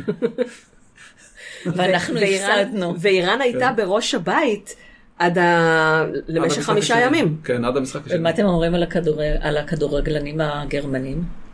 אני לא יודעת, הם לא שיחקו נגד איראן ולכן זה לא מעניין אותי, כאילו אני הפסקתי להתעניין לא במונדיאל שיחקו. ביום שני האחרון. אני, אני, הרי הודחו. אני- מה ש- מה שלי יש לומר על אה, זה שגרמניה הודחה, טוב מאוד. שהחיינו וקיימנו והגיענו לזמן הזה. אמן. אמן. את מי אתה אוהד? בלגיה. הם במונדיאל? כן, ואפילו אתמול ניצחו את אנגליה 1-0. הם בראש ייי, הבית. תביא פה. אוקיי, אז אה, לאילן יש... אה, אתה גם רץ בעצמך, נכון? כן, אבל לא מרתון. לא מרתון, 15 קילומטר כל בוקר? לא, לא. ב- בדרך כלל ימים כתיקונם 10 קילומטר, בשבתות זה בין 20 ל-25. כל יום. לא, חמש פעמים בשבוע. לא כל יום. זה ניהלת בגוף חנות. ספורט, נכון? אה, ספורט ורטהיימר, הייתי מנהל סניף בירושלים. עשינו להם עכשיו פרסומת, הם ישלמו לנו? לא אני מקווה שכן. לא נראה לי. מי זה עשינו להם? איפה עשיתם? כרגע. אה, אמרת לא את השם עכשיו? שלהם. לא, זה בסדר. טוב, אה, אז היה זה...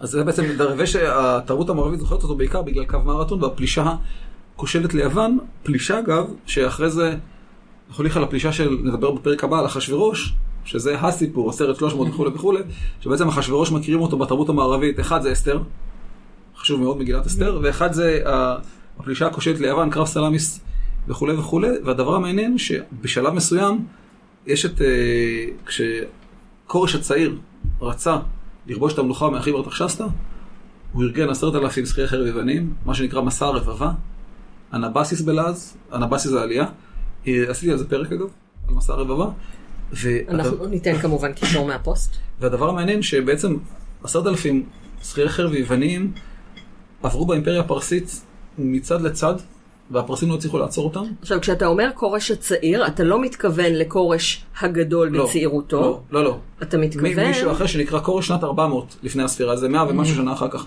הייתי עכשיו ליאורה. כן, לא, לא ידעתי על זה. לא ידעת שצריך לשאול. לא, לא ידעתי שהיה קורש צעיר. ככה הוא נקרא. אה, אוקיי. עכשיו, הדבר המעניין... השמות של המלכים חוזרים. כן, זה. נכון, אבל לא אה, ידעתי שקיים כן, קורש צעיר. יש אה, שני אחשוורוש, שלושה דריווש, ארבעה ארתחשסתא. כאילו, וזה- שנדבר על אה, ארתחשסתא של עזרא ונחמיה, או כזה, אומרים כזה. עכשיו, הדבר המעניין במסע הרבבה, שבעצם אה, עשרת אלפים לוחמים יוונים עברו את האימפריה הפרסית מצד לצד, ואף אחד לא הצליח לעצור אותם, למרות שניסו. הם ניצחו וניצחו בכל הקרבות, עד שהגיעו לחופי הים השחור. ובעצם זה, זה הבהיר ליוונים, אחרי זה שאלכסנדר אמר, רגע, בעצם האימפריה הפרסית היא לא כזו חזקה כמו שהיא נראית. תחשבו, מצב, רק תבינו, משהו, פלוגה של החיזבאללה, מראש הנקרא, תגיע עד ירוחם ותחזור בלי שצה"ל יצליח לעצור אותה. זה, זה, זה, זה, מה שהם עשו. ולכן אלכסנדר הבין שוואלה, אני יכול לעשות את זה. זה אל תיתן להם רעיונות בבקשה, מה שמאזינים לפודקאסט שלי. אוקיי, לדעתי צה"ל יעצור אותם. אני כן. גם לדעתי, אל תנסו. כן, אבל רק שתבינו את, את, את, את את מה זה אומר. העפיפונים הוא מצליח לעצור, או שאני לא שמעתי חדשות לא באמת מנסה בדקה. האחרונה? לא באמת מנסים לעצור את העפיפונים, כל מיני סיבות. מזעזע. כן, אוקיי, זה היה פוליטיקה, אנחנו נוריד את זה או להשאיר? אני אוריד. מה שאת רוצה. אני אוריד. אה, כן, זהו פחות או יותר, כאילו כבר עשינו מעין קדימון לפרק הבא לאחשוורוש.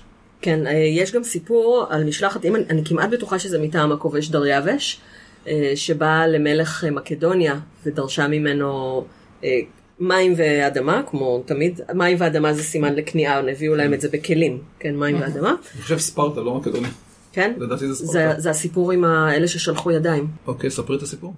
אני כבר לא זוכרת אותו בדיוק, הוא כתוב לי במגילת אסתר מאחורי המסכה, אבל אנחנו לא נרוץ עכשיו להביא אותו. שהם, אה, הוא שלח אה, משלחת לכובשים והמשלחת אה, עשו, עשו לכבודם ארוחה והם אמרו למארח שלהם, המלך אמינטס, תראה, אנחנו רגילים שבארוחות שלנו הנשים יושבות איתנו לשולחן. אז אם אפשר להביא גם את הנשים שלכם שישבו איתנו בשולחן. הביאו את הנשים, הושיבו, הגברים ישבו מצד אחד, הנשים ישבו מהצד השני, ואז הפרסים אמרו לו, מה עשית עכשיו? עכשיו יעשו לנו העיניים, אנחנו רגילים, הן יושבות לידינו. ואז העבירו את הנשים ליד הפרסים, שיכורים מהתחת, שלחו ידיים, ואז הבן של אה, אמינטס אמר, אה, תן לי לטפל בעניין, אמר לפרסים, תקשיבו, אנחנו נותנים לכם את האימהות שלנו, את האחיות שלנו, מה שאתם רוצים, רק תנו להם לצאת, קצת להתקלח, להתרענן וזה, צאו גם אתם, בואו בואו ניפגש פה אחר כך ונמשיך. והוא החליף את הנשים בלוחמים חלקי סנטר, אוקיי. ואז כשהפרסים חזרו והתחילו לשלוח ידיים, אז הלוחמים שלפו פגיונות והיה מרחץ דמים גדול. חלקי זה גם- סנטר זה כלומר מאוד מאוד צעירים. עדיין לא מתגלחים. כן. ואז היה שם מרחץ דמים גדול, וזה מעניין. זה אדמוני ויפה עיניים, כולם חושבים שאדמוני זה ג'ינג'י. לא, זה לא. מחוצ'קן. לא, לא. לא, מה פתאום, אה, זה אפילו. לא מחוצ'קן? הוא לא, לא, זה לא מתגלח. לא מתגלח. כן, צעיר. צעיר. ילדתי. יא. אחרת איך תוכיחי שהוא היה גיבור? נכון. אז הוא בעצם היה, אז זאת אומרת שדוד היה מאוד צעיר. הוא היה מאוד צעיר. זה גם, הרעיון. גם פריידון היה מאוד צעיר. פריידון שהציל את העולם מזהק, הדרקון הנורא בסוף האלף השני לקיום העולם, תספרי לי על פרידון. פריידון, שזה אגב שמו הקודם של רוהני לפני שהוא שינה את השם, היה גיבור. תקציר הפרקים הקודמים, כן, האלף הראשון היה תור הזהב של המלך ג'משיד. אנחנו לא נותנים פה פרסומת. זה בכלל לא לספר פר- שלך גיבורים, מלכים ודרקונים. לא, לא, לא, רק לא תקציר עושים. כדי שאף אחד לא יצטרך לקנות אותו. אנחנו פשוט, אה, כן. כן, כי תמר מחלקת אותו במתנות לחברים. האמת, אני לא מחלקת אותו במתן, לחברים שנותנים לי ספרים שלהם כמובן, ולחברים שעושים איתי אה, פרקים משותפים כמובן, אבל. היו לי חמישה, היו לי חמישה עותקים שנשפך עליהם שמן מנוע, וואי. ואז מכרתי אותם בכנס בדיון שהיה ב- לפני שבוע או שבועיים בחיפה. היה מנוע? ב... מה? היה מנוע? היה, היה, בגלל שהמנוע כל כך טוב, אני לא צריכה שמן מאז שיש לי אוטו חדש, אז השמן שקניתי באוטו הקודם סתם נופל ונשפך לי, ו... אוקיי. ואז מכרתי אותם ב-40 ספרים לספרים שהם רק מסריחים, ו-20 שקלים לספרים שגם רואים את השמן.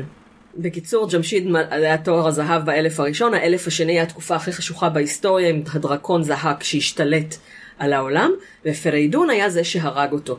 עכשיו, לפי אחת המסורות פריידון היה בן תשע, ולפי מסורת אחרת הוא היה בן 16. אני כמובן, בשביל גיבורים, מלכים ודרקונים, מיתולוגיה איראנית לכל גיל, שבקרוב יצא בעטיפה, בכריכה רכה שחורה עם השם מיתולוגיה איראנית. אז עשיתי אותו בן תשע כדי להתחנף לקוראים הצעירים. אז הוא גם היה ילדותי למדי. אבל באמת, היו, היו מלכים תינוקות, היו מלכים שהומלכו בגיל שנה, אחמד שאה, בתחילת המאה ה-20 הומלך בגיל 11 וחצי. אגב, טוב, ל- גם אותם, גם בתנ"ך יש. לבשי מרדוך, מלך בבל שנרצח על ידי נבונייד, גם עלה לשלטון בגיל תשע. כן, נכון. אבל אז באמת השאלה, מי היה עוצר המלוכה באותם ימים? נכון. כן, גם- באמת. האימא או הדוד? גם הסיפור על עתליה, שכאילו היא רצחה את כולם ו- ומלכה לארץ, הנכד של הראש העצר היה בן שנה, מי זאת עתליה? מלכת יהודה. אחרי מי? עתליה אני עכשיו... היא הייתה אה, אימא של אה, אחזיהו, היא אשתו של יהורם. וסבתא של... אה, של יואש. של יהו. יואש. לא, לא, כן. יאשיהו. לא, לא, לא. יאשיהו זה... עתליה היא אשתו של יהורם בן יהושפט, היא אימא של אחזיה, וסבתא של יואש. תבדקי בבקשה, מלכים ב' פרק י"א. אוקיי. אה, ומסופר שאחזיה נהרג, לפי המקרא. לא, הוא לא נהרג, הוא רגע, רגע. נרצח. לפי המקרא הוא נרצח על ידי יהוא, לפי המצבה מתל דן, שגם עליה עשיתי פרק, הוא נהרג על ידי חזאל, כנראה. ואז יש תינוק בן שבע, ומסופר שהתליה נורא חטפה קריזה, ואז היא הרגה את כולם, ורק אחד שהצליח לברוח, שהחביאו אותו יותר נכון. והיא מלכה אה, שבע, אה, שבע שנים, ובמקרא הזה מוצא כאילו היא חמסה את הכס, ואחרי כמה שנים יהוידע הכהן הגדול ארגן איזה מרד נגדה, כשהילד הגיע בן שבע אחרי שש שנים, אבל בפועל, כשאנחנו רואים, בעצם יש תינוק, מלאך בגיל שנה, אז היא בעצם המלכה האם. היא מנהלת את העניינים, היא- היא עוצרת, ו- וה- והסיבה שרצחו אותה היא סיבה פשוטה. כי כמו שקורה הרבה פעמים, אנשים מתיישבים על הכיסא, לא רוצים לזוז, היו צריכים להזיז אותה. לא נכון. אה, יש גם, יש לנו אני, אני, אימא. אני, אני מתנגדת, אני יודעת, אוקיי. אני מכירה את המסורת, אבל אנחנו לא הולכים לדבר על זה עכשיו. נכון. אני מכירה את המסורת. ש? אתה צריך לזכור ש? ש... אה, המלחמה היא, אילן משפשף את הידיים, אנחנו. מחכך בהנעת הידיים, כן.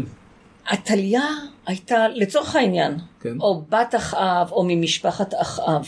או, אחאב. הנה שם שהמאזינים זה לא מכירים. משנה, יכולה אולי. להיות אה, עמרי, יכולה להיות בת אחאב, זה לא, זה לא לא, משנה. מופיעה פסוק אחד בת עמרי, פסוק אחר בת אחאב, אבל לצורך לא- העניין זה, לא לא משנה. משנה, זה לא משנה. מה שחשוב, כן. שהיא בת ממלכת ישראל, שמגיעה, ממלכת ישראל הצפונית. הצפונית, כלומר צפונה מירושלים, לצורך העניין שלנו. כן, אבל קחי בחשבון, ברגע שהתחתנה עם יהורם, היא חלק ממשפחת בית דוד. היא עברה, היא היא חלק מהשושלת. היא עברה צד. רגע, לא, ככה, רגע, נשים רגע. עוברות למשפחת... כן, כן, כן.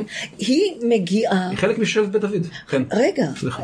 אני יודעת את זה. היא מגיעה, היא חלק משושלת... לא, סתם. לא, לא, לא? אוקיי, נו. כן. היא חלק משושלת בית. דוד. אני היא אוקיי. מגיעה. סליחה, כן. היא מגיעה ל- ל- לירושלים. עכשיו, יהוא רוצח את כל בני משפחת המלך. יהוא מלך ישראל. מורד באחאב. מתי הוא מורד ביורם, לא באחאב? באחאב. יורם בן אחאב. ב- נכון, ביורם בן אחאב, טוב, אני לא זוכרת את זה, את כל הפרטים כרגע, זה עשיתי את זה לפני 20 שנה. לא, לא משנה, אני כן זוכרת את אוקיי. הפרטים. הוא לא סתם, הר- מגיע אחזיהו, הבן של עתליה, עושה ביקור חולים ליהורם, הם הרי ב- ב- בני ביחס דודים. הם, הם, הם הם. מש, הם משפחה, בני דודים. הם בני, נכון, הם בני דודים, הם, הם משפחה. הוא בא לבקר אותו מכיוון שהוא נפצע במלחמה, והוא מגיע לממלכת ישראל, אני לא זוכרת בדיוק לאיזה... ישראל. ל, ל, לישראל? כמובן, כן, כן, בסדר. כרם נבות, מידה כנגד מידה, זה אה, ברור. אוקיי, הוא מ- לא, לא חשוב. ברור כרגע. לך, כן? ברור לא, לכותב המקראי. כן. אני לא חושב, אני לא זוכרת את השם של המקום, הוא מגיע, מה שחשוב לענייננו זה שאחזיהו, בנה של עתליה, מגיע עם עוד 42 איש לבקר, שוב 42, אה? לא, לא, 42 זה לא מספר טיפולוגי. זה מספר 40. טיפולוגי במדריך הטרמפיסט. לגלקסיה. אה, אוקיי. אבל, רגע, אבל, אה, כן, זה ב- בטרילוגיה בארבעה חד- חמישה חלקים. חמישה חלקים. חלק. חמישה. הטרילוגיה ב... חמישה חלקים. חמישה? ככה הוא הגדיר את זה, טרילוגיה בחמישה חלקים. אוקיי, אז הוא מגיע עם 42 איש, ויהוא שוחט את כולם בעצם. בית עקד רועים. כן. הוא, הוא, שוחט, הוא שוחט את כולם. עכשיו, מה קורה? היא נשארת ללא הבן, היא נשארת ללא המשפחה שלה, היא נשארת לבד בממלכת יהודה, והכוח היחידי שמחזיק אותה בחיים זה יואש. אין לה שום נכס אחר. עכשיו, הוא גם הבן, הנכד כאן, לא יודעת, יכול להיות שליהושבע היו גם ילדים משלה.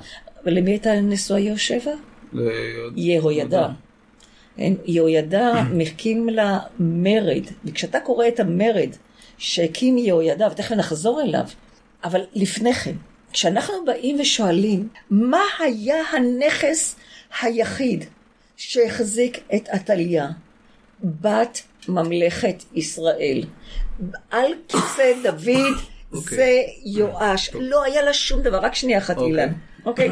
רק שתבינו, בארוחת בוקר הם התווכחו על פוליטיקה ככה. כאילו ככה אילן וליאורה מתווכחים על פוליטיקה. אילו הייתה קואליציה של פלשת וארם דמשק, אשור לא הייתה מצליחה. כן, תמשיכו, תמשיכו. אני רק הסברתי למאזינים איך אתם מתווכחים על פוליטיקה. לא- תמשיכי. אני אנצל את הצחוק, ואז אני... לא, לא, לא, תנצל אותו, תמשיך. שא', הרעיון שעטליה יכלה לשלוט בירושלים בלי תמיכה של חוגי חצר כאלה ואחרים, לא נראה לי. אבל למה? ומה עוד רגע, שנייה, ואני גם, בגלל המצבה מתל דן, אני לא מקבל את התיאור המקראי, שיהוא רצח את, אה, את אחי אחזיה ואת אחזיה, כי לפי המצבה, מי שהרג את אה, אחזיה זה כנראה חזאל מלך ארם, ויהוא ניצל את ההזדמנות ותפס את השלטון. אתה יודע מה? יותר אגב, מזה, אנחנו יותר כבר- מזה אגב, סליחה, אני, אני רוצה לומר שמסופר שיהורם בספר דברי הימים רצח את האחים שלו, מסופר שעטליה רצחה את הנכדים שלה, מסופר רגע, ש, שנייה, שיהוא רצח את אחי אחזיה, בדברי הימים שהוא רצח את בני אחי אחזיה, ומסופר גם שהערבים והפלישתים הרגו את, אה, את הבנים. של יהורם. רגע, שנייה, שנייה, שנייה. כלומר, יש לנו באותו דור חמישה מעשי טבח של נסיכים יהודאים, אם אנחנו כבר עושים את... ומה שקרה לדעתי זה אותו סיפור שהתפצל לחמש מסורות משנה, ועטליה לא רצחה את הנכדים שלה. לא. לא, לא יכול להיות. זה- זה לא... היא לא. רצחה אותם. אתם שמים לב זה לא שזה. הופך פה לפודקאסט של התנ"ך, אז אני רק לא, אז רוצה... זה סבבה, אני רק רוצה לציין. אני רק רוצה כן. לציין שבגיקונומי, את הבטחת כל הזמן לדבר על שלמה ולא דיברת על שלמה, אז אני מזמינה פרק, או. שניים או ארבעה, בפודקאסט של התנ"ך על שלמה. יהיה. בבקשה. עתליה היא הגיבורה שלי. מי ש... עתליה ודוד. מי אבל- ש- מי שמעז אה, לדבר בגנותה, מסתכן בחייו. אז אני רק רוצה, כאילו אם כבר דיברנו על אה, אוצרות, מדהימה. אם אנחנו כבר מדברים על אה, מלך צעיר מדי ועוצרת שמתאהבת בכס, כן. אז במקרה, נחשו באיזה ספר יש אה, גם סיפור כזה? אה, גיבורים מלכים. ודרקונים. ברור. שכתבה אה, תמר אלמגי. תמר דוקט- דוקטור. אני לא למדתי 23 שנים לתואר גברת, אני אשים את המם הזה ב... אה, אתה יודע למה היא אומרת אה, גברת? אני יום אחד קראתי לה גברת, ככה בלצון. היא אומרת לי, אני לא גברת בשבילך, למדתי 23 שנים, לא, אני לא, קוראת לה אה, דוקטור. לא, אני למדתי, דוקטור Evil. אה, איך קוראים לזה? באוסטין פאוורס, אומר, באוסטין, כן. I did not study for 11 years to be called Mr. אז אני אומרת, אני לא למדתי 23 שנים לתואר גברת. והמם שאני משתמשת בו זה המם אה, עם דוקטור איבו. אהה, זה הרפרנס. אוקיי. אה, אה, אז בגיבורים מלאכים ודרקונים יש לנו את המלכה הומאי, שהבן שבבטנה הוא יורש העצר, נכון. ואז היא מתאהבת בכס, שולחת אותו על המים, ו... אוקיי. וקיבלנו את משה. וקיבלנו את משה, ואני גם אשים אה, הפניה מהפוסט לקטע, לקטע אודיו אה, שהעליתי גם ל- לאיראניום מואשר. קטע מהאודיובוק של גיבורים מלכים ודרקונים. אוקיי. אני חושב בוא בוא נחזור ונסגור את הפרק. אוקיי, כן, אני קדימה. רוצה לדבר על השם של דריווש, כי כן. גם יש לו שם מעניין, דריה והוש. יש לו פירוש לשם? כן, דריה זה משהו שיש לשאת, זה מהפועל דר, דר, שהיום בפרסית דשתן זה to have, וזה קשור בסנסקריט למילה דהרמה. דהרמה זה, מה שה, זה המסע של הבן אדם, מה שהאדם נושא איתו, מה שהאדם צריך לעשות. יש קרמה, קרמן, שזה מעשה בסנסקריט, שזה מה שהאדם עושה, וגם uh, המעשים שלו שיוצרים בעצם את המטען שהוא מביא איתו לחיים הבאים, והוא צריך לכפר או לא לכפר, ו... כלומר קרמן זה המעשים, ודהרמה זה מה שהבן אדם נולד איתו שהוא בעצם צריך לעשות. ויש בית שיר מאוד יפה בסנסקריט, שריאנס והדהרמו ויגונת, פרדהרמץ ונושתיתת. עדיף לעשות רע את הדהרמה של עצמך מאשר לעשות טוב את הדהרמה של אחרים. וואו. שזה אני מבינה בתור כאילו עדיף להיות יהודי רע, מאשר אם נולדת יהודי להיות, אה, לא יודעת, בודהיסט טוב או... סוג של מומר. כן, כלומר עדיף לעשות רע את מה שאתה אמור לעשות, את מה שנולדת אליו. היה זנב לשועלים ולא ראש לאריות. אני מאמינה בלהיות ראש לאריות, אבל כן, כן. כאילו זה... זה לעשות, אה, לעשות מה שאתה אמור. אז דריה, הדבר שצריך לשאת מהפועל אה, דר, שזאת הפועל של דהרמה, ווהו זה טוב. יש לנו את ווהו מנה, המחשבה הטובה, שזה האל מספר 2 בדת הזורואסטרית. מגילת אסתר, יש לנו את והשתי, שהיא את הטובה אומרת ביותר. זורואסטרית ולא זרטוסטרית? למה? כי קוראים לה, ביוונית קוראים לו זורואסטר ולדת קוראים זורואסטרית. הזורואסטרים בעצמם קוראים לעצמם הדת הטובה. הם לא קוראים לעצמם על שם הנביא שלהם בכלל. אז uh, בדת הטובה, מספר 2, הדת, דת זרתושטרה, קוראים לזה או דת זרתושטרה או דת הזורואסטרית. אפשר לשאול אותך שאלה? כן. למה אסור היה לקבור את האדם המת באדמה על פי כי זה הז... מטמא. כן, כן. אבל מאיפה זה בא? זאת אומרת, אצלנו זה בדיוק ההפך.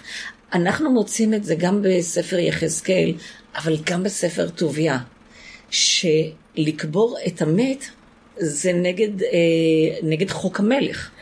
את, אוקיי. את ספר לא- יחזקאל אני יודעת איפה למצוא. איפה אני יכולה למצוא מידע על ספר טוביה? את תקשיבי לפודקאסט שאני מכינה עכשיו על ספר טוביה. איזה יופי, וכשהוא יעלה אז גם נקשר מגוף הפוסט. בשמחה. אנחנו בכלל לא עושים פרסומות היום, זה כל כך כיף. אנחנו, אנחנו גם לא מפרגנים אחד לשני. בכלל לא. חס, אה, ושלום. אבל ת- הזורואסטרית- תני לי את ה... תני לי- אוקיי. הסבר וגם שם. גם. היום, בסוף הפרק, אתם שניכם מקבלים ממני את הטוב הרע והעולם עשה לאיראן הטרום אסלאמית, מכיוון שלא חידשתי את המלאי של הספרים האחרים בבגאז'. ושם את גם תוכלי לראות איך נברא העולם ואיך, אה, מה האלמנטים המקודשים. לא, איך, מכיוון- נברא, איך נברא העולם? אני, אני יודעת, אני מכירה את זה, אוקיי, אבל... האדמה היא, נכון, את מכירה את זה מגיבורים לא, לא, לא, לא, ודרקונים. אני, הרי יש לי ספרייה, אבל uh, ה... אני לא מבינה למה, היא- למה אסור, הרי הביאו את, ה, את גופות המת לאיזשהו עמק. לא, למגדל- מגדל בראש יש, גבעה. יש מגדל ויש גם ב... בחזון העצמות היבשות זה עמק. אבל בספר טוביה למשל, האב מסתכן בחייו כי הוא הולך לקבור מת באדמה. עכשיו, לפי הדת שלנו, אתה חייב לקבור, לקבור את המת מיד.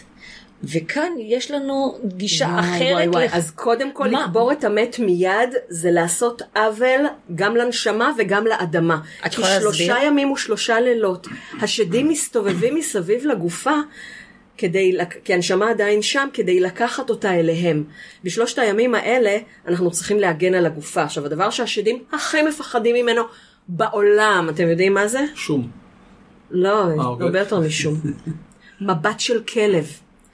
ולכן צריך כלב שיסתכל על הגופה במשך שלושה ימים ושלושה לילות, ויש הבדל הלכתי בין גופה שהיא סגדיד, שראה אותה כלב, לבין גופה שהיא אסגדיד, שלא ראה אותה כלב. ואם את מוצאת גופה במדבר, את צריכה להביא כלב שיסתכל עליה, לפני שאת לוקחת אותה אה, אל מגדל, הש... מגדל הדממה, כך קוראים להם אה, בעברית, דחמה. בפרסית. אז הם היו קוברים את המת רק בעצם אחרי שכל החומר הרך אה, אז אז נעלם. קודם, אז קודם שלושה ימים ושלושה לילות הוא צריך להיות בבית ושיסתכל עליו כלב.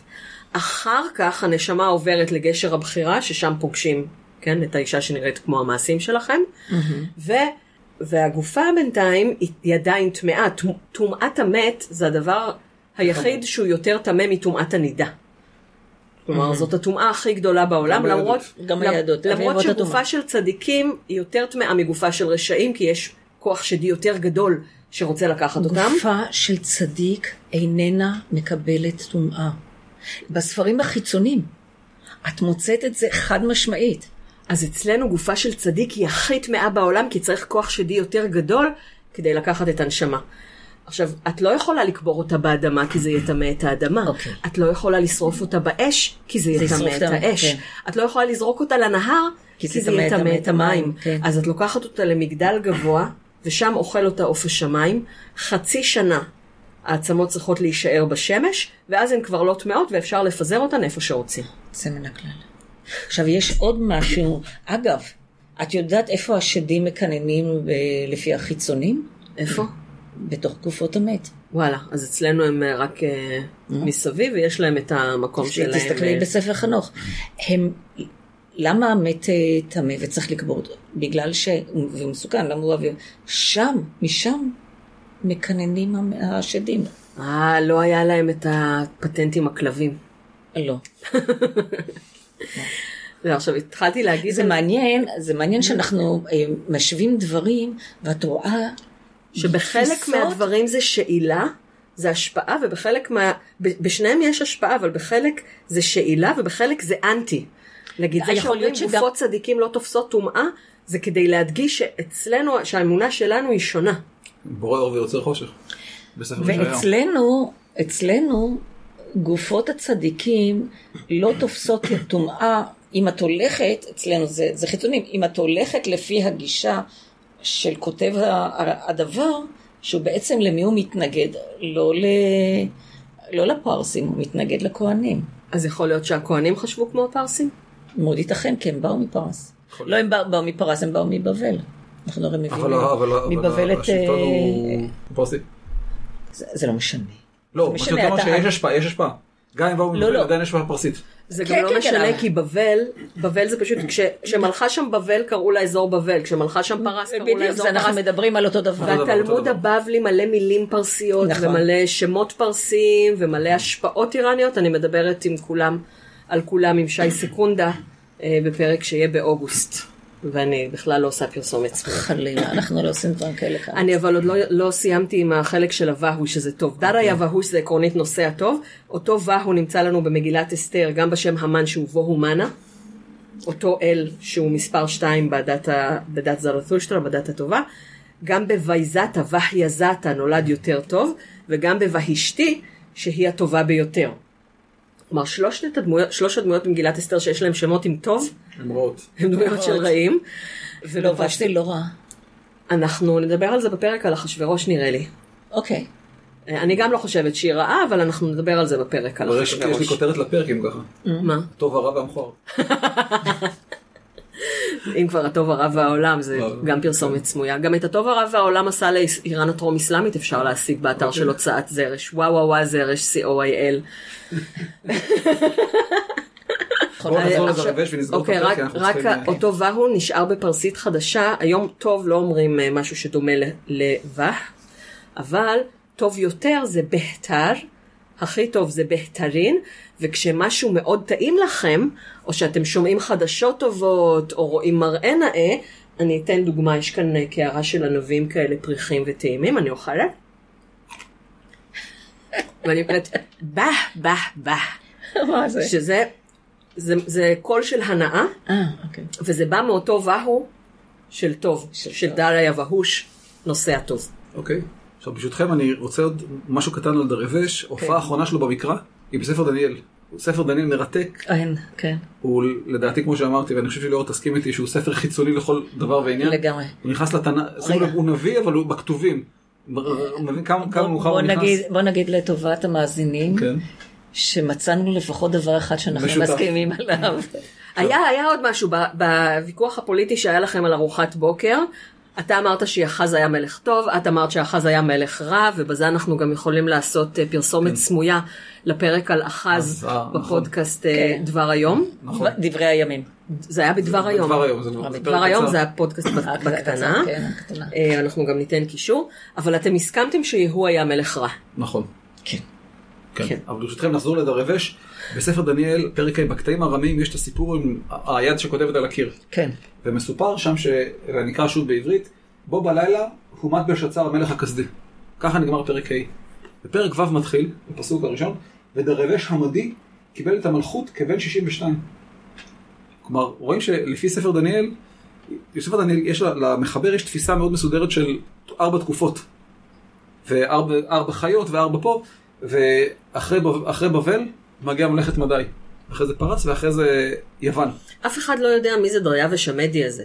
לא יודעים, עכשיו, זו הראשונה- האחרונה שהוא בעצם מופיע הוא גם בן 62, זה לא מה שאנחנו יודעים ממקורות היסטוריים, אבל זה, זה נובע כי ספר דניאל, הוא ד- לוקח את הנתונים הכרונולוגיים ודוחס אותם, יש לו מסגרת של חלוקה לארבע, אז הוא פשוט מקצץ בנטיות מה שנקרא, ודוחס אותם ויוצר שם דברים לא הגיוניים בעליל. למשל, בלשצר, כתוב המלך הבבלי הבבלי האחרון, הוא לא המלך הבבלי האחרון, נבונייד. נבוכדנצר שנזכר בפרק ג', זה, זה בעצם נבונייד. כלומר, ה- ה- רואים שהתודעה ההיסטורית שלו, הוא מכריע, מאלץ את ההיסטוריה הוא- להיכנס לתבנית שלו. הוא לא- הוא לא יודע היסטוריה. הוא לא יודע היסטוריה. אבל אתמול אגב שאלו אותי, "אה, אה, מה זה התנ"ך? זה ספר כזה, ספר כזה, אם, אם זה היסטוריה, אמרתי, "סר, הוא לא, התנ"ך זה לא ספר היסטוריה, התנ"ך זה ספר אמונה. הוא משתמש בהיסטוריה, משתמש בהרבה דברים, אבל ספר חינוכי, הוא בא לחנך אותך, להעביר לך איזה מסר. כן, וגם אבל- ספר אבל- דניאל, אבל הוא משתמש בהרבה מאוד היסטוריה. הוא משתמש, אבל היסטוריה זה כלי, זה לא אמצעי. מבוסס על, נכון. הוא מבוסס על, הוא מבוסס. בהשראת ההיסטוריה. לא, לא, ב... לא. לא, הוא משתמש בהיסטוריה כדי לה- להעביר את המסר שלו. הדוגמה הקלאסית שמדינה נותן, כשהוא רוצה להעביר מסר על טוב ורע, אז הוא מביא סיפור על עסקת נדן כושלת, כרם נבות. אבל קרב קרקר המ- שמטורף, מפואר ואחריו בשיא גדולתו, לא מוציא על זה מילה בתנ"ך. נכון. כי זה, למה? כי זה, כי זה לא משרת את המסר שלו. כי זה משרת את אחאב כמלך טוב, כמלך חיובי. שזה לא אבל מה שאנחנו כרם- רוצים אבל אתה. יודע שכרם נבות מעולם לא היה. זה- זאת עלילה. הסיפור במלכים א' כ"א גם, זה- בית שני. זה סיפור מאוד מאוחר, פולמוס אנשים הנוכריות, מלכלכים על איזבל מפה ועד הודעה חדשה, כנראה זה לא היה. כרם, זה לא יכול להיות משוייך לתקופה של אחאב, נקודה. למה? כי למלך יש איזה זכות על האדמה, כן, ולכן הוא לא צריך את אה, למרות את שיש נבות. יש את המסורת משנית במלכים ב' פרק ט' בסיפור על הפיכת יונח, אבל זה עניין אחר. אז אה, דיברנו על תחילת מלוכתו של דריווש. רגע, לפני לפני, לפני כן. הסוף. את תפתח לנו ספרים, נכון. ויפתח לנו עוף לשבת. לא, אמא יפתח אמא יפתח לנו לשבת. השארתי לליאורה מג'דרה לשבת. אז עכשיו גם אני, אה, בפעם שעברה לא נתתי לך, עכשיו אני גם רוצה להעניק לך את הספר שלי, הסגן של בר כוכבא, שתיים הקוד- בהיסטוריה. בפעם הקודמת הענקת לי את אה, ספרך על רציחות. היסטוריות, שגם. ברדיה מוזכר שם נכון, בפסקה. אז היום תקבלי את אה, סגן של בר כוכבא, מספרי שתיים בהיסטוריה. ואתם אני תקבלו את... מצטערת שאין לי לתת לכם ספר שני, היות ולא כתבתי אותו. נוכל לבחור מאחד מהספרים מהספרייה שלך.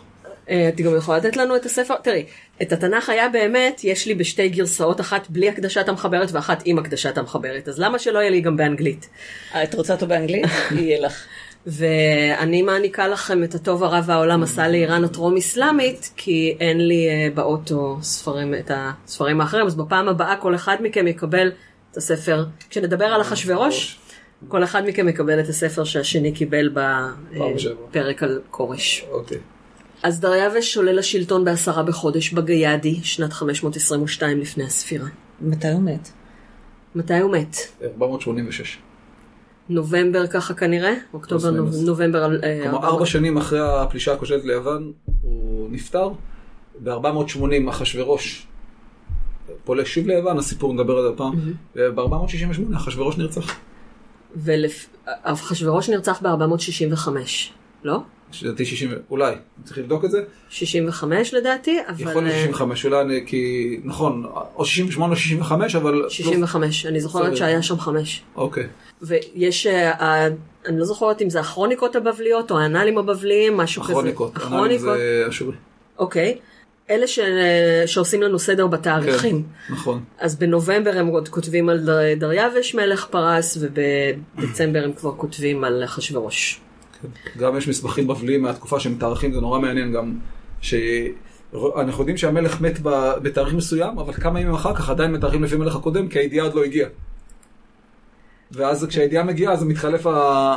אילן, אנחנו צריכים להפסיק לחשוב כן. שכולם היו אה, לגמרי מסונכרנים. לא, זה לא לא יכול. להיות, זה נכון. לא יכול להיות, ו- ושמסורות עברו בצורה מדויקת, כמו שזה בימינו. זה לא היה ככה. גם אחד... בימינו מסורות עוברות בצורה מדויקת. לא, לא, ממש לא. נכון. ממש לא. אתם. תקראו עיתון וכבר תמצאו משהו לא מדויק. תקראו, תקראו עיתון, אולי תמצאו משהו מדויק. כן, זה יותר מדויק. אני רק כדי לסגור את הסיפור שהתחלנו כן, בהתחלה, אחרי שהחבר'ה מגלים שלבחור אין אוזניים, אז הוטנה אוסף, לפי, לפי הרודוטוס, הוטנה אוסף את האצילים, האחרון שמצטרף אליהם הוא דריווש דווקא. אה, יש אה, סיפור יפה על מרחץ הדמים שהם עורכים באמגושים ובכל אה, בכל אוהביהם, מה שנקרא, מאוד דומה למה שקורה במגילת אסתר בפרק ט'. ואחר כך הם מחליטים מי מהם יהיה מלך. הראשון שסוסו יצהל עם שחר, הסייס של דריווש דואג שזה יהיה הסוס שלו, זה נכון. רמאות אבל קצת, אבל גם יש ברק מן השמיים וסימנים שאהור ש- המזדה מסכים עם זה.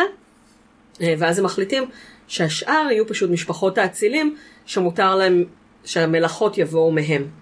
כלומר, אלה אנשים שהם רואי פני המלך, מותר להם לבוא לפני המלך בלי להיות מוזמנים, הם מקבלים אה, יותר פריבילגיות. דריווש מתחתן עם כל ההרמון של המלך הקודם. זה אומר שהוא התחתן עם פיידימה למרות שלא מוזכר שמה, וחשוב מכך הוא התחתן עם הוטאוסה. אם אתם זוכרים, בסיפור שליאורה סיפרה בהתחלה, הוטאוסה בת כורש הייתה נשואה לאחיה קמבוג'יה, כן. עברה עם כל ההרמון לגאומטה שהתחזה לברדיה, ואחר כך, כשהיא התחתנה עם דריווש, היא הפכה למלכתו הראשית. ועל הבן שלהם אנחנו נדבר בפרק המשותף הבא שלנו. בשמחה. אוקיי. ועד הפעם הבאה, חודה. חפז. אוקיי, תודה רבה. דוקטור תמר אלעם גינדין. תודה רבה דוקטור ליאור רביד. תודה רבה, דוקטור אילנה אבקסיס. להתראות. חודה חפז. להתראות.